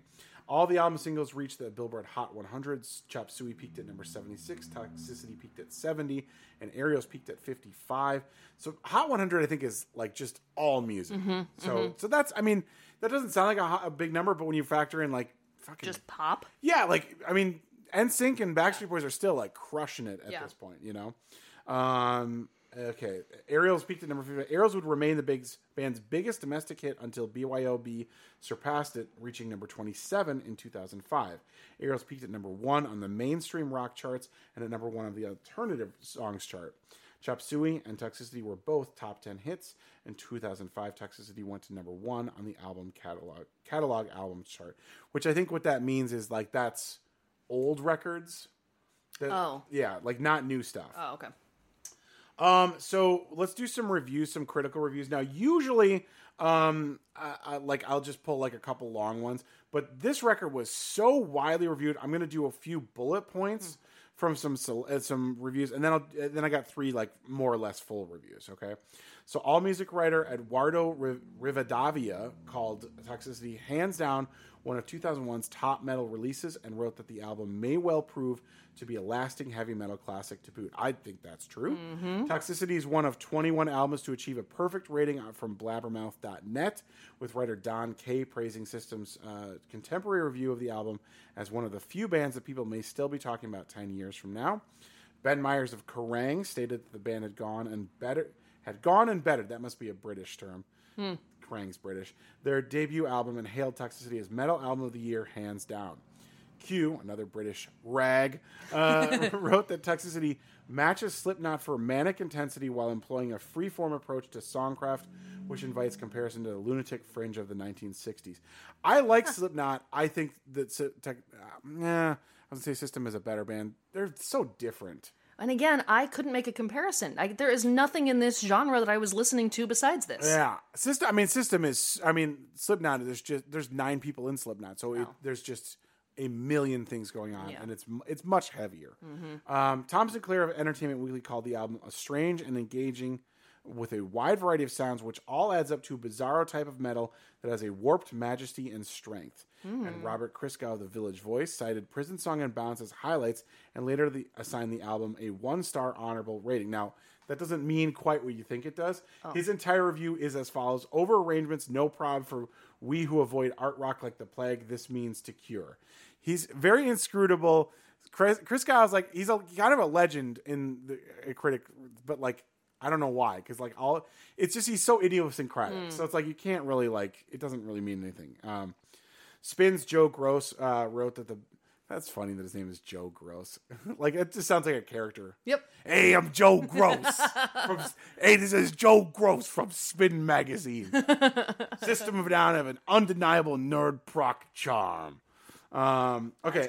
Uh, Uncut, which I think is also an, an English magazine, uh, wrote they panned Toxicity as virtually unlistenable Oh my god. thrash metal splintered into a million pieces by unnecessary time changes, topped off with excruciatingly theatrical vocals. Unnecessary. What what demarcates a necessary time change? Yeah, right. Yeah, exactly. It's yeah. music. yeah, yeah, exactly. Um, Keith Stone from Rolling Stone gave it, or Keith Harris, excuse me, from Rolling Stone gave it 3.5 out of 5 stars. He wrote, No getting around, this is a full review. No getting around, all research and successful drug policy shows that treatment should be increased, law enforcement decreased, while abolishing mandatory minimum sentences is one unmanageable mouthful. Of, I couldn't even say it, and I'm reading Yeah. it. Uh, but Serj Tankian doesn't try to manage it, doesn't try to make the statement sound artful or clever. Instead, the System of a Down frontman reaches deep into his lungs, fetches his most harrowing drill sergeant bellow, and spews this position statement as deliberately as a protester who wants to get every word out before a cop smashes his face into the cement.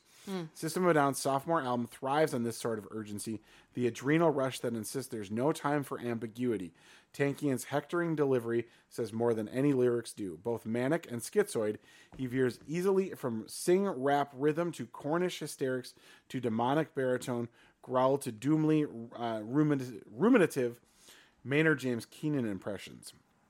I didn't really hear a lot of Maynard in, in that. Um, and if Prison Song, the anti drug war uh, rant that kicks off toxicity, ain't Noam Chomsky, it sure ain't Nookie either. Let me read that again. If Prison Song, the anti drug war rant that kicks off toxicity, ain't Noam Chomsky, it sure ain't Nookie either. there we go. Uh, nor, more to the point, is it the meandering impressionism of System 98, System's 98 debut, though Tankian is still capable of meaningless uh, palaver such as Trust in My Righteous Suicide. Produced once again by Rick Rubin, the music insists on moving on forward motion without trapping itself in a thrashy lockstep rut. On needles, bassist Shavo Odadjian and drummer John Dolmayan uh, add an Eastern rhythmic lilt that explores the affinity between their Armenian heritage and their metallic stomp. On the single Chop Suey, they unexpectedly drop an extra beat into the role mid song, creating a chorus out of what was a verse. Guitarist Daron Malakian is better at eking out colorful, squelching noises between the beats than composing distracting melodic detours. Then again, the monumental, in, the instrumental intro to ATWA isn't just quiet; it's downright gorgeous. Unfortunately, ATWA is also pro Manson. Charlie, not Marilyn. Yeah. And if the cops who like to push the weak around to protect their plastic existence are familiar targets for rebel rockers, so is the psycho groupie cocaine crazy that T- Tankian disparages. Like I said, this ain't no Chomsky. Maybe System of Down's newfound politics, with their simplistic black and white divisions, make the world seem easier than it is, but that's a welcome pro- progressive counterbalance to a scene where hard rock, whether it's the intricate psychodramatics of Tool or the depressed conundrums of Staind, make the world seem so much harder than it is. It's interesting that he paints them as newfound politics. Right, yeah, I mean, this is not new. No, not not even like in their music is it new. Also, yeah, yeah, and like not even in music period. Like, Yeah. I mean, Rage Against the Machine's nine years old at when this album comes Yeah. out. You know, it's not new. Yeah. Uh, Pitchfork reviewed it, um, gave it an eight point two. This is Sasha Geffen. I did cut some of this down because Pitchfork is rather lengthy, and the uh, so uh, just cut down to the pertinent points.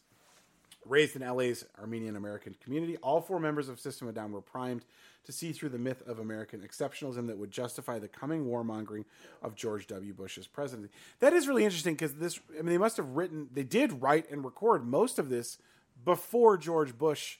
They would have had to, yeah. Yeah, it's, uh, so yeah, it, it is interesting to, to think of this as a pre George Bush record because it feels so of Anti George Bush. well, it feels so of that era. Yeah, Yeah. yeah. Um, their families had survived Armenian genocide under the Armada, Ottoman Armada, Ottoman Empire in the early 20th century. They grew up in the United States with ancestral scars from a massacre still officially denied by its perpetrators, which lent them keen eyes for political suppression and internal propaganda. It's as if their position as ethnic outsiders is one of, in one of the largest cities of the U.S. contributed to the atypical configuration of their sound. I'm not going to read the rest of it. Fuck it. Anyway, it's, it's good, good, a good review. It's a very long review. Finally, though, the, my final review is from my favorite place to pull reviews from. It's from Focus on the Families Plugged In. Have you heard of this website? No, um, no. I mean, I know Focus on You the know what Family. Focus, Focus on the Family is. Yikes. So Plugged In is a website they've built for like mom and dad Mm-hmm. who want to make sure that, that their kids are consuming media responsibly. oh my god. Uh, so they they their reviews consist of three sections: so pro social content, um, uh, objectionable content, and summary advisory. Okay, this is by Bob Waliszewski, who writes all the reviews I, I'm able to. So he wrote pro social content through the content though the context is unclear. Chop Suey invokes Jesus' words in Luke twenty three forty six and Mark fifteen thirty four without seeming irreverent. The band believes that science has failed to recognize faith as the single most potent element of human existence. However, the objectionable content. Um, System of Down will confuse young fans by feeding them anything goes theological stew. They suggest that God is female on Jet Pilot. I love that they're like, that's just wrong. Yeah. They suggest that God is female on Jet Pilot. In the liner notes, guitarist Daron Malakian thanks God, Buddha, Allah, uh, and Lucifer because they're all so lovely. Not to mention Charles Manson for his inspiration and honesty. On Prison Song, the band wants to fix the prison uh, prison system by decreasing law enforcement and eliminating mandatory sentencing for minor drug offenders. Police brutality should be condemned, but officers are painted with a broad brush as a badge wearing thugs in Deer Dance. Needles angrily repeats, pull the tapeworm out of your ass. also, Sigmund Freud would have had a field day interpreting the erotic pogo stick metaphor on bounce. And finally, uh, in the summary advisory, he writes For the most part, Toxicity peddles guitar pounding lyrical obscurity and head scratching streams of consciousness, yet there's an ebb and flow of anger running through this disc. What's biting sarcasm? What What's meant to be taken at face value? Hard to tell and not worth the effort. I think uh, we agreed with kind of like the first little bit of that, definitely not the second. Yeah, I was Yeah. gonna say I was. I, I'm kind of on board with that up Yeah. until like the last sentence when Yeah. it's like, and to me, it's extremely worth the effort. Yeah. um, here's some additional accolades. The album is listed on Blender's 500 CDs you must own. It's ranked number 44 on Rolling Stone's 100 best uh, albums of the decade for 2000s, and this two, 27th in the magazine's 100 greatest metal albums of all time. Spin na- named the album uh, number 219 on the list of the 300 best albums of the past 30 years. Um, Spin also named Toxicity the album of the year in 2001, and finally ranked at number 38 on its list of the 40 greatest metal albums of all time. Alternative Press ranked it number 9 on its 25 best albums of 2001. Mojo ranked it number 3 on its 100 modern classics. The album won a 2001 Metal Edge Reader's Choice Award for the album of the year. Loudwire listed the album at number 1 on its list of top 11 metal albums of the 2000s, number 2 on the top 100 hard rock and metal albums of the 21st century, and number 11 on its list of the top 50 metal albums of all time. NME listed the album at number six on his list of the 20 greatest metal albums ever. Metal Hammer, Hammer declared Toxicity the best album of 2001. The Observer ranked Toxicity as number as one of the top 50 albums of the decade at number 34. In 2007, The Guardian placed the album on its list of the 1,000 albums to hear before you die. Entertainment Weekly also put Toxicity on its list of the best 100 best albums of the 90. This is a weird period. Oh, it's 25 years, 1983 to 2008. Hmm. It's number 90 on that. Revolver named Toxicity the eighth greatest metal album of all time on its list of the 69 greatest metal albums of all time. The album was included on AV Club's list of the best metal records of the 2000s. And finally, Spice Girl Melanie C, aka Sporty Spice, picked it as one of her favorite albums. Oh, I always knew she was cool. Well, yeah, that was great. Um, so those are some critical reviews. I thought, I, I think we will do the, the old standby here. We do some Amazon reviews, and we're gonna go. We're gonna trade off here. Okay. So these are all five star reviews. Okay, so every one of these is some something people loved, um, and because we just want to put positivity in the world. Okay. Yeah. So I'll, I'll go first here. Um, this is from Vincent Osler, and he wrote, "Fantastic! I wish more people played this well. My son got me to listen to SOD, SOAD because we would like to listen to RATM. Oh, uh, okay, yeah. Bad Brains, Drive Like Jehu, Quicksand, Descendents, Metallica, Iron Maiden, and other bands I was always into. You know, actually, I can kind of hear all those bands in, in System. they really, grew, they really grew on me, and are consistently good. And their lyrics often make it all the more interesting. Highly recommended if there are other pe- oblivious people like me that didn't listen to them when they were at their peak. Well, good on him. He Good on liked him. this album. Good job, Vincent. These, I, I mean, these are all five star reviews. Yeah. yeah, Yeah. You want me to do one? yeah. Go for it. Okay, this is Stephen Maestas or something. Okay. The title is IMO Best of All, in my opinion, Wow. from 2014. Okay. That's a long. That's a, like fairly recent review Yeah. for for a 2001 album. This album has the first System of, of a Down songs I ever heard and became a fan of. Aerials got me hooked on this band. The other noteworthy songs on this album are Chop Suey and Prison Song. Jump and Toxicity work for me too. Oh, Jump? Pogo. He means The pogo, yeah. Ba- or Bounce. Bounce. Yeah, bounce. Yeah. Jump, Bounce synonyms. Yeah. Jump is a peculiar song that is frenzied to the point of being manic. It's weird enough that I am oddly entertained by it! Exclamation point. The rest of the album is pretty good, hard rocking and quirky with a huge dosage of outrage. As musicians, these guys tear it up. I like to compare bands to try to describe attributes, so on that account, I would compare this album with Suicidal Tendencies' Lights Camera Revolution. Oh, sure. Okay. I don't know that. Both are full of heavy, angry rage, but played very well. The members of this band really have to count. Oh, okay. The melodies, if you can call them that, are so fractured, stopping and starting in such frenzied bursts like machine gun practice. The singing is just as quirky. Both singers like to alter their voices in such manners as to sound like as many characters or emotions as they can conjure. Oh my goodness. Um, Paul W. Burgess II. the House of Burgess is now. We'll, we'll read from Paul. Uh, he wrote a weird, wonderful masterpiece powered by a brilliant lead vocalist.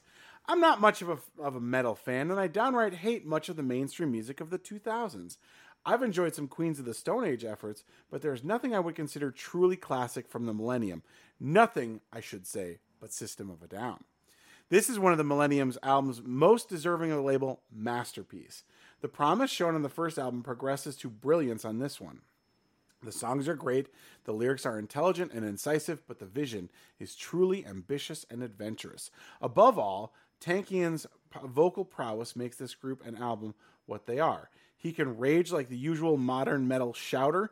He can switch effortlessly to a powerful and beautiful, yes, beautiful singing voice, and provide theatrical delivery that one reviewer aptly compared to that of Bowie, the ultimate god of dramatic vocal theatrics.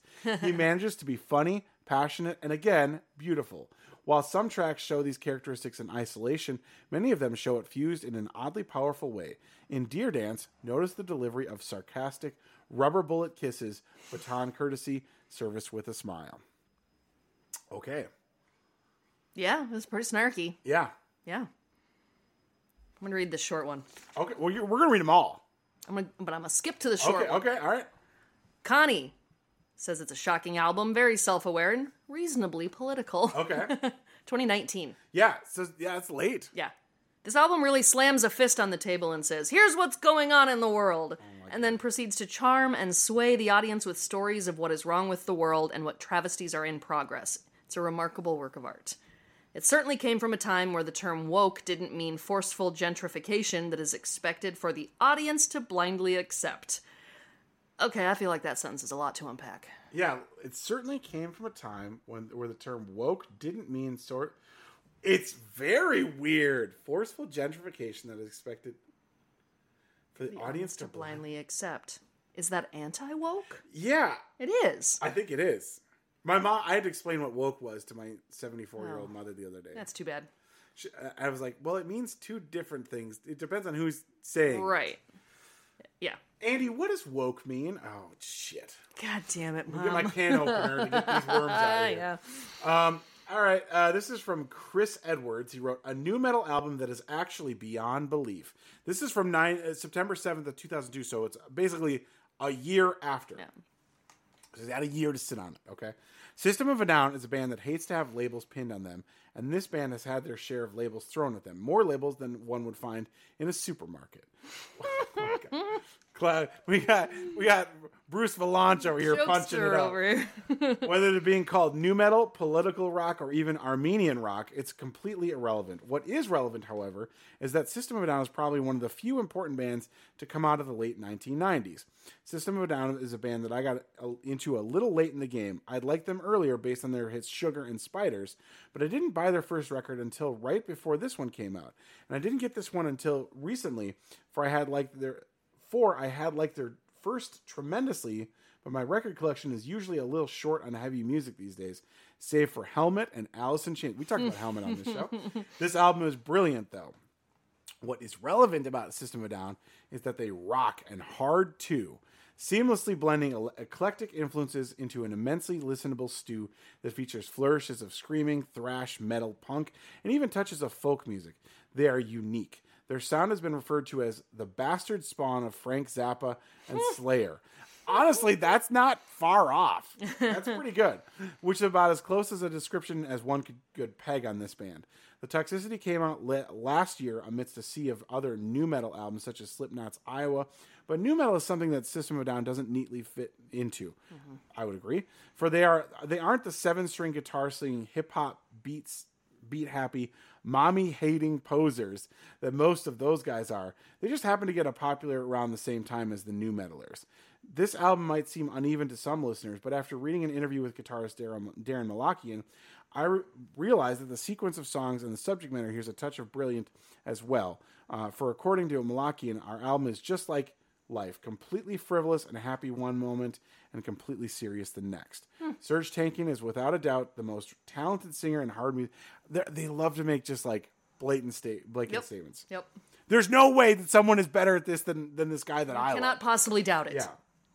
He has the ability to go from a soft melodic vocal tone to a bizarre carnival barker's voice to a scholarly sounding rant to a blood curdling scream within the space of one song. His lyrics are wonderful too. They're wonderful. They're wonderful. So full of wonder. Whether he's writing about the utterly utter stupidity of the U.S.'s laws on mandatory minimum minimum sentencing for drug offenders in Prison Song, or waxing about the excesses of Hollywood and rock stardom in Psycho, his lyrics always make sense. I don't. I wouldn't say that that's true. They make you think and laugh at the same time. A lyrical highlight can also be found in the song Needles, where Serj uses a tapeworm as a metaphor for a drug habit. And the chorus of the song is something you'll be singing for days on end, making you your closest friends go, What the? Yeah, true. It's a weird lyric. It is. Okay, Caleb says it's the greatest album ever made. Mm-hmm. You know this is going to be a long one if yeah. it's the greatest album ever made. Seriously, this is an incredible album, and System of a Down are truly are a truly unique band that have become the success they are through creating music like nothing heard before. New metal is simply a genre label that was created in order to allow other bands with a unique sound to belong to. Yeah, that's generally how genres work. Yeah. This is something that System of a Down created. Did, did they create the label, the new metal No. name? Okay, well, no, wrong. Um, they were a band that stripped away that label of being a rock band and essentially created a genre of their own. Wow, that's extremely wrong, but okay. Tankian is the lead vocalist of the band, and the band is an. Ugh, jeez Christ, I can read. Serj Tankian, the lead vocalist of the band, is an rock band and essentially created. Oh, oh, oh, I see what I'm doing here. It's I mean, they're very poorly written. It's fine. I'm going to skip to the next Yeah. part. Then, along with being an utter genius at what he does, I think we can all agree that listening to how some of SO80's songs are constructed, Serj Tankian is possibly a little bit insane. The good kind, not the O.J. Simpson kind. Cool. Okay, wait, let's just unpack that for one second. What is the good kind? I don't know what that really Maybe means. like, Like, no one's like, Beethoven insane.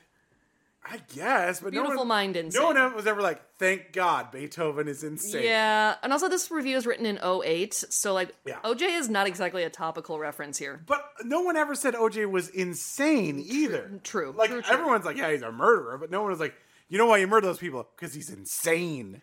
Yeah, I mean, I think we can all agree that it's not a great comparison. Yeah.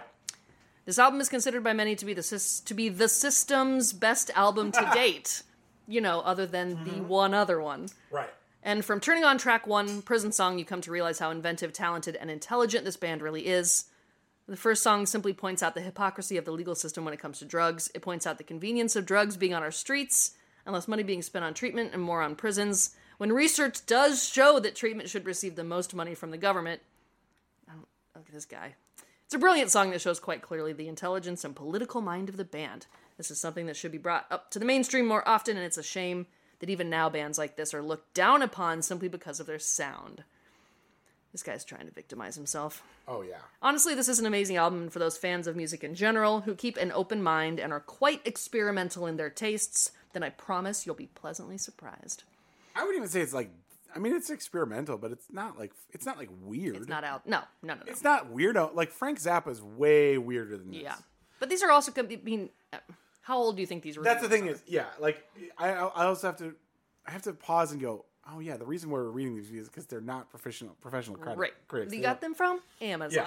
Yeah. so the last one I have is just from. Oh, the other thing that they do a lot of times is they review the purchasing oh, process. Yeah, yeah, yeah, yeah. So the subject of this, this is from this is from July 10th of 2020. The subject line is fast delivery.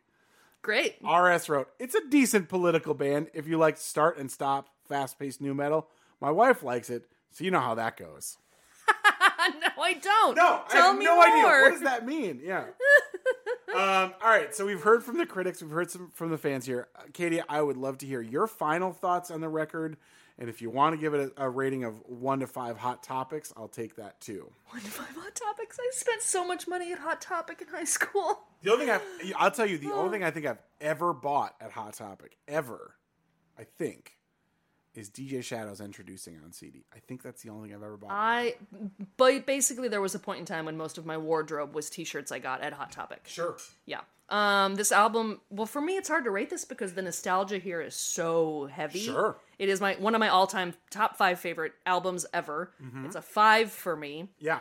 and I don't know enough. I'm not a good enough music critic. I don't have the vocabulary or the knowledge to separate the nostalgia from the Sure. quality. Yeah. I can't speak. I can't actually speak to the musicality of this album. I just know that I love hearing it, Uh-huh. and that a good chunk of that is because it defined the early 2000s for me.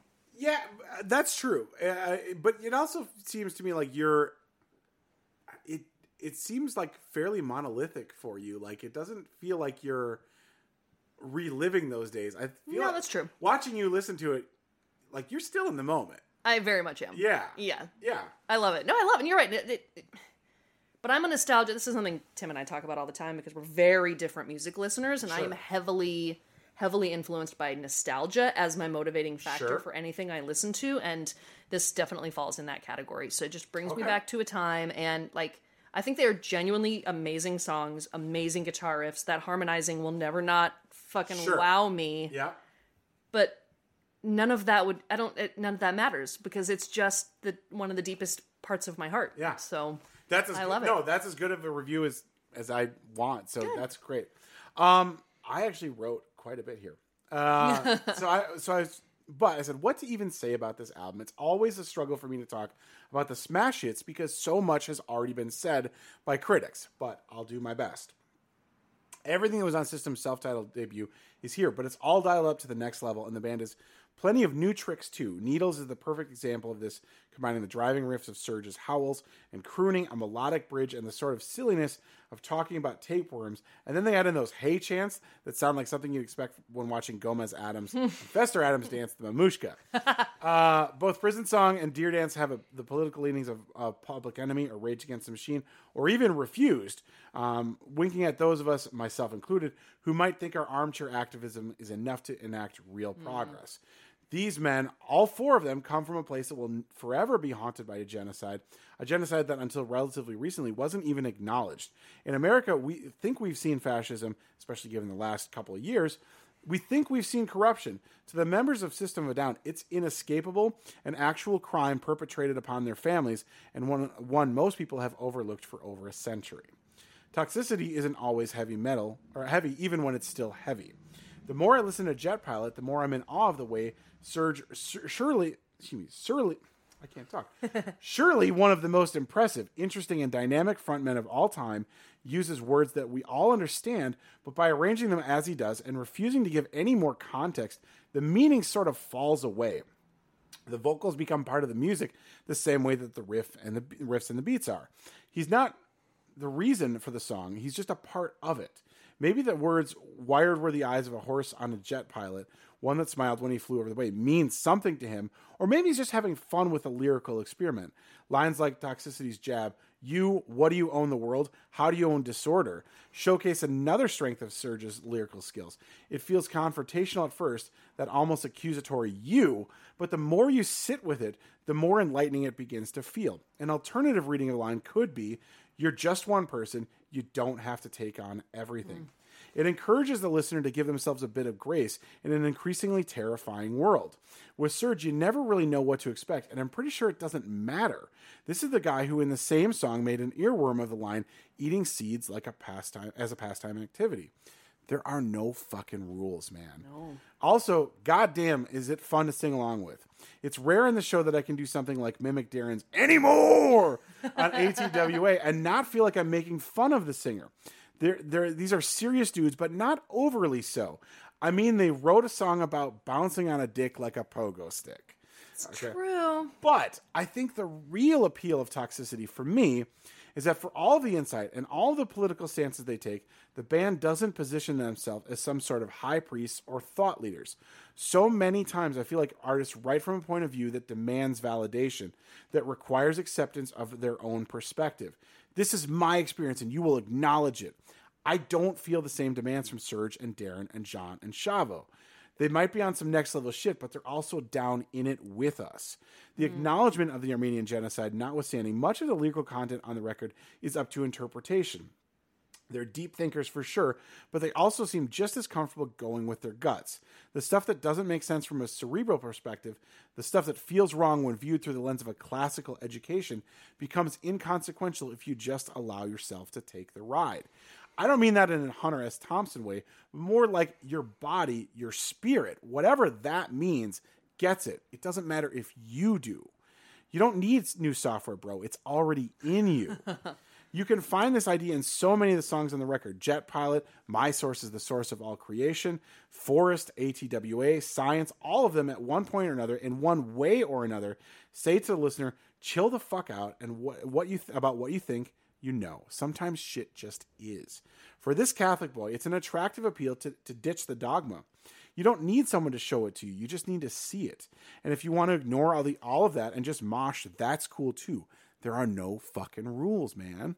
Ostensibly, I'm supposed to give this record a score, and if I did what I'm supposed to do, I'd say it's a perfect five. But again, there are no fucking rules, man. Toxicity is what it what it is. It doesn't need anything from me. Certainly not validation. Damn, that was a dissertation. That was good. I'll take my PhD. Your PhD in toxicity studies. Yeah. um, all right. So that's that's toxicity. So is the band still around? What came next? In 2001, the band went on a tour with Slipknot throughout the United States and Mexico. Following a performance in Grand Rapids, Michigan, this is when I was talking about um, uh, where Shavo was had a physical altercation. Um, he received medical t- attention from the police. Despite the incident, the tour was a success, and Slipknot and System toured on the Pledge of Allegiance tour with Rammstein Nice. later in 2001. In late 2001, unreleased tracks from the Toxicity sessions made their way onto the internet. This collection of tracks was dubbed Toxicity 2 by fans. The group released a statement that the tracks were unfinished material and subsequently released the final versions of the song as their third album, Steal This Album, which was released November 26, 2002. And the day before this shit went triple platinum. And that is where we will return to the band in the future. God, I love that album. We'll, we'll talk about it at so some good. point. Uh, so you've never seen System. I've never seen System. No. How much would you pay to see System of a Down live today in 2022?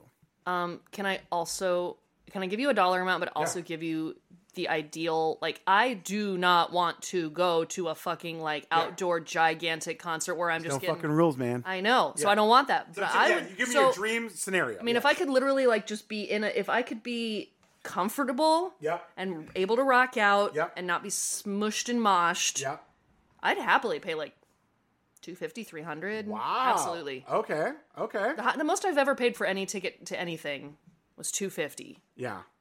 to see john cleese but that also came with a vip package at the end so i met him at the end so that was worth it Interesting. but i've wanted to see system live i mean how, many, how old am i 35 it's i mean it's been 20 years like that's and and now it's hard because they they tour europe more than anything else Right. and there are always these big festivals and that is not my vibe Yeah, because they'll tour. They'll do like six shows, and they're all festivals in Yes. So there's, I mean, this is probably not going to happen. Europe. They're. I mean, they're playing here. I thought. I thought they were going to play here. You mean the U.S. or Minneapolis? Oh, you know what? No, I'm thinking this of other shit. I was thinking of Tool. Oh, yeah. No, I mean, like, if they, I mean, it's never going to fucking happen. But if they came to like Surly, great.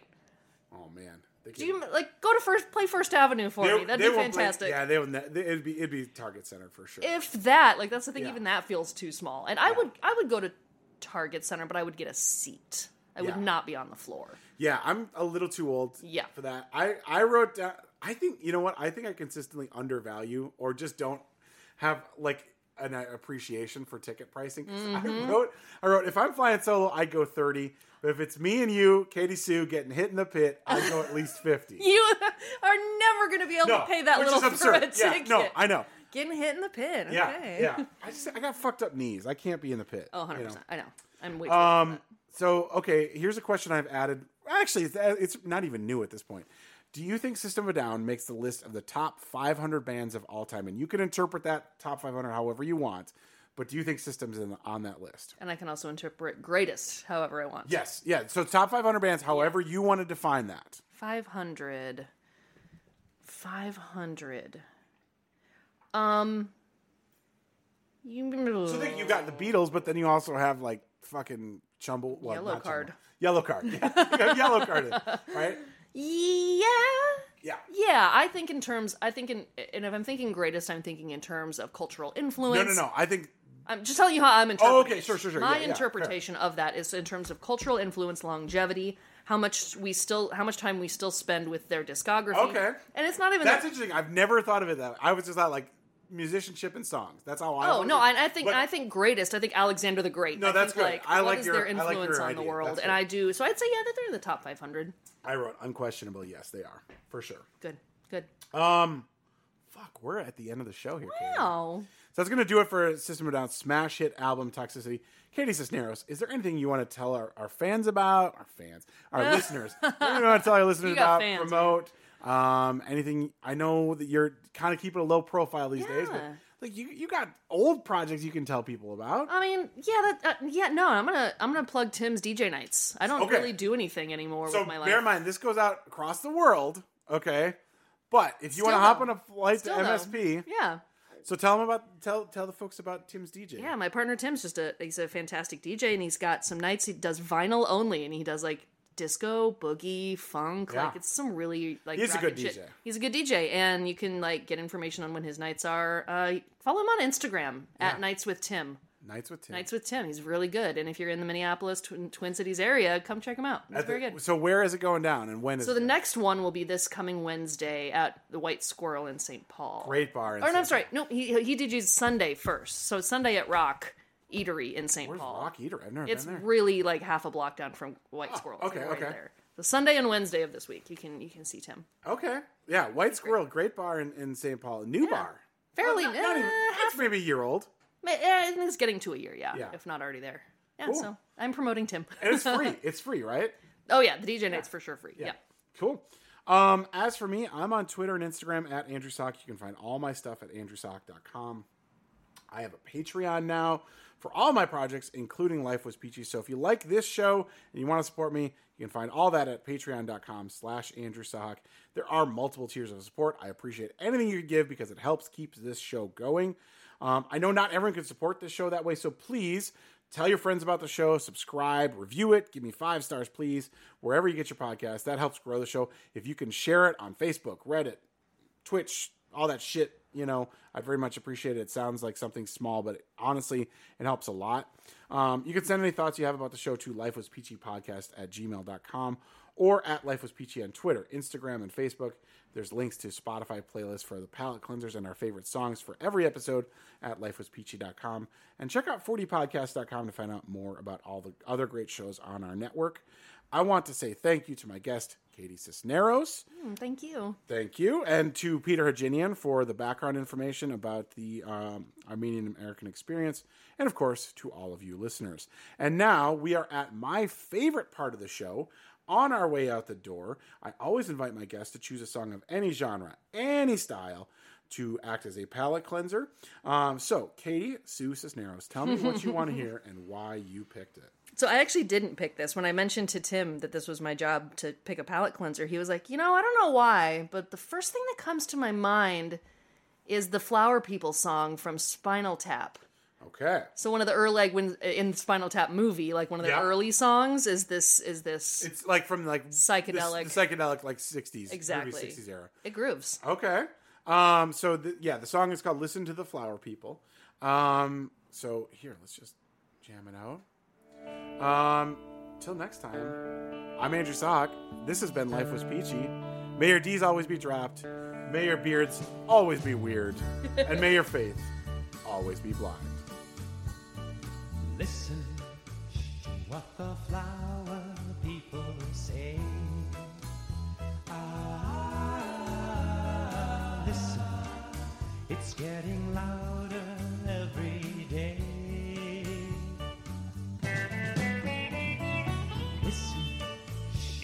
like a bolt out of the blue. Ah, ah, ah listen, it could be calling now for.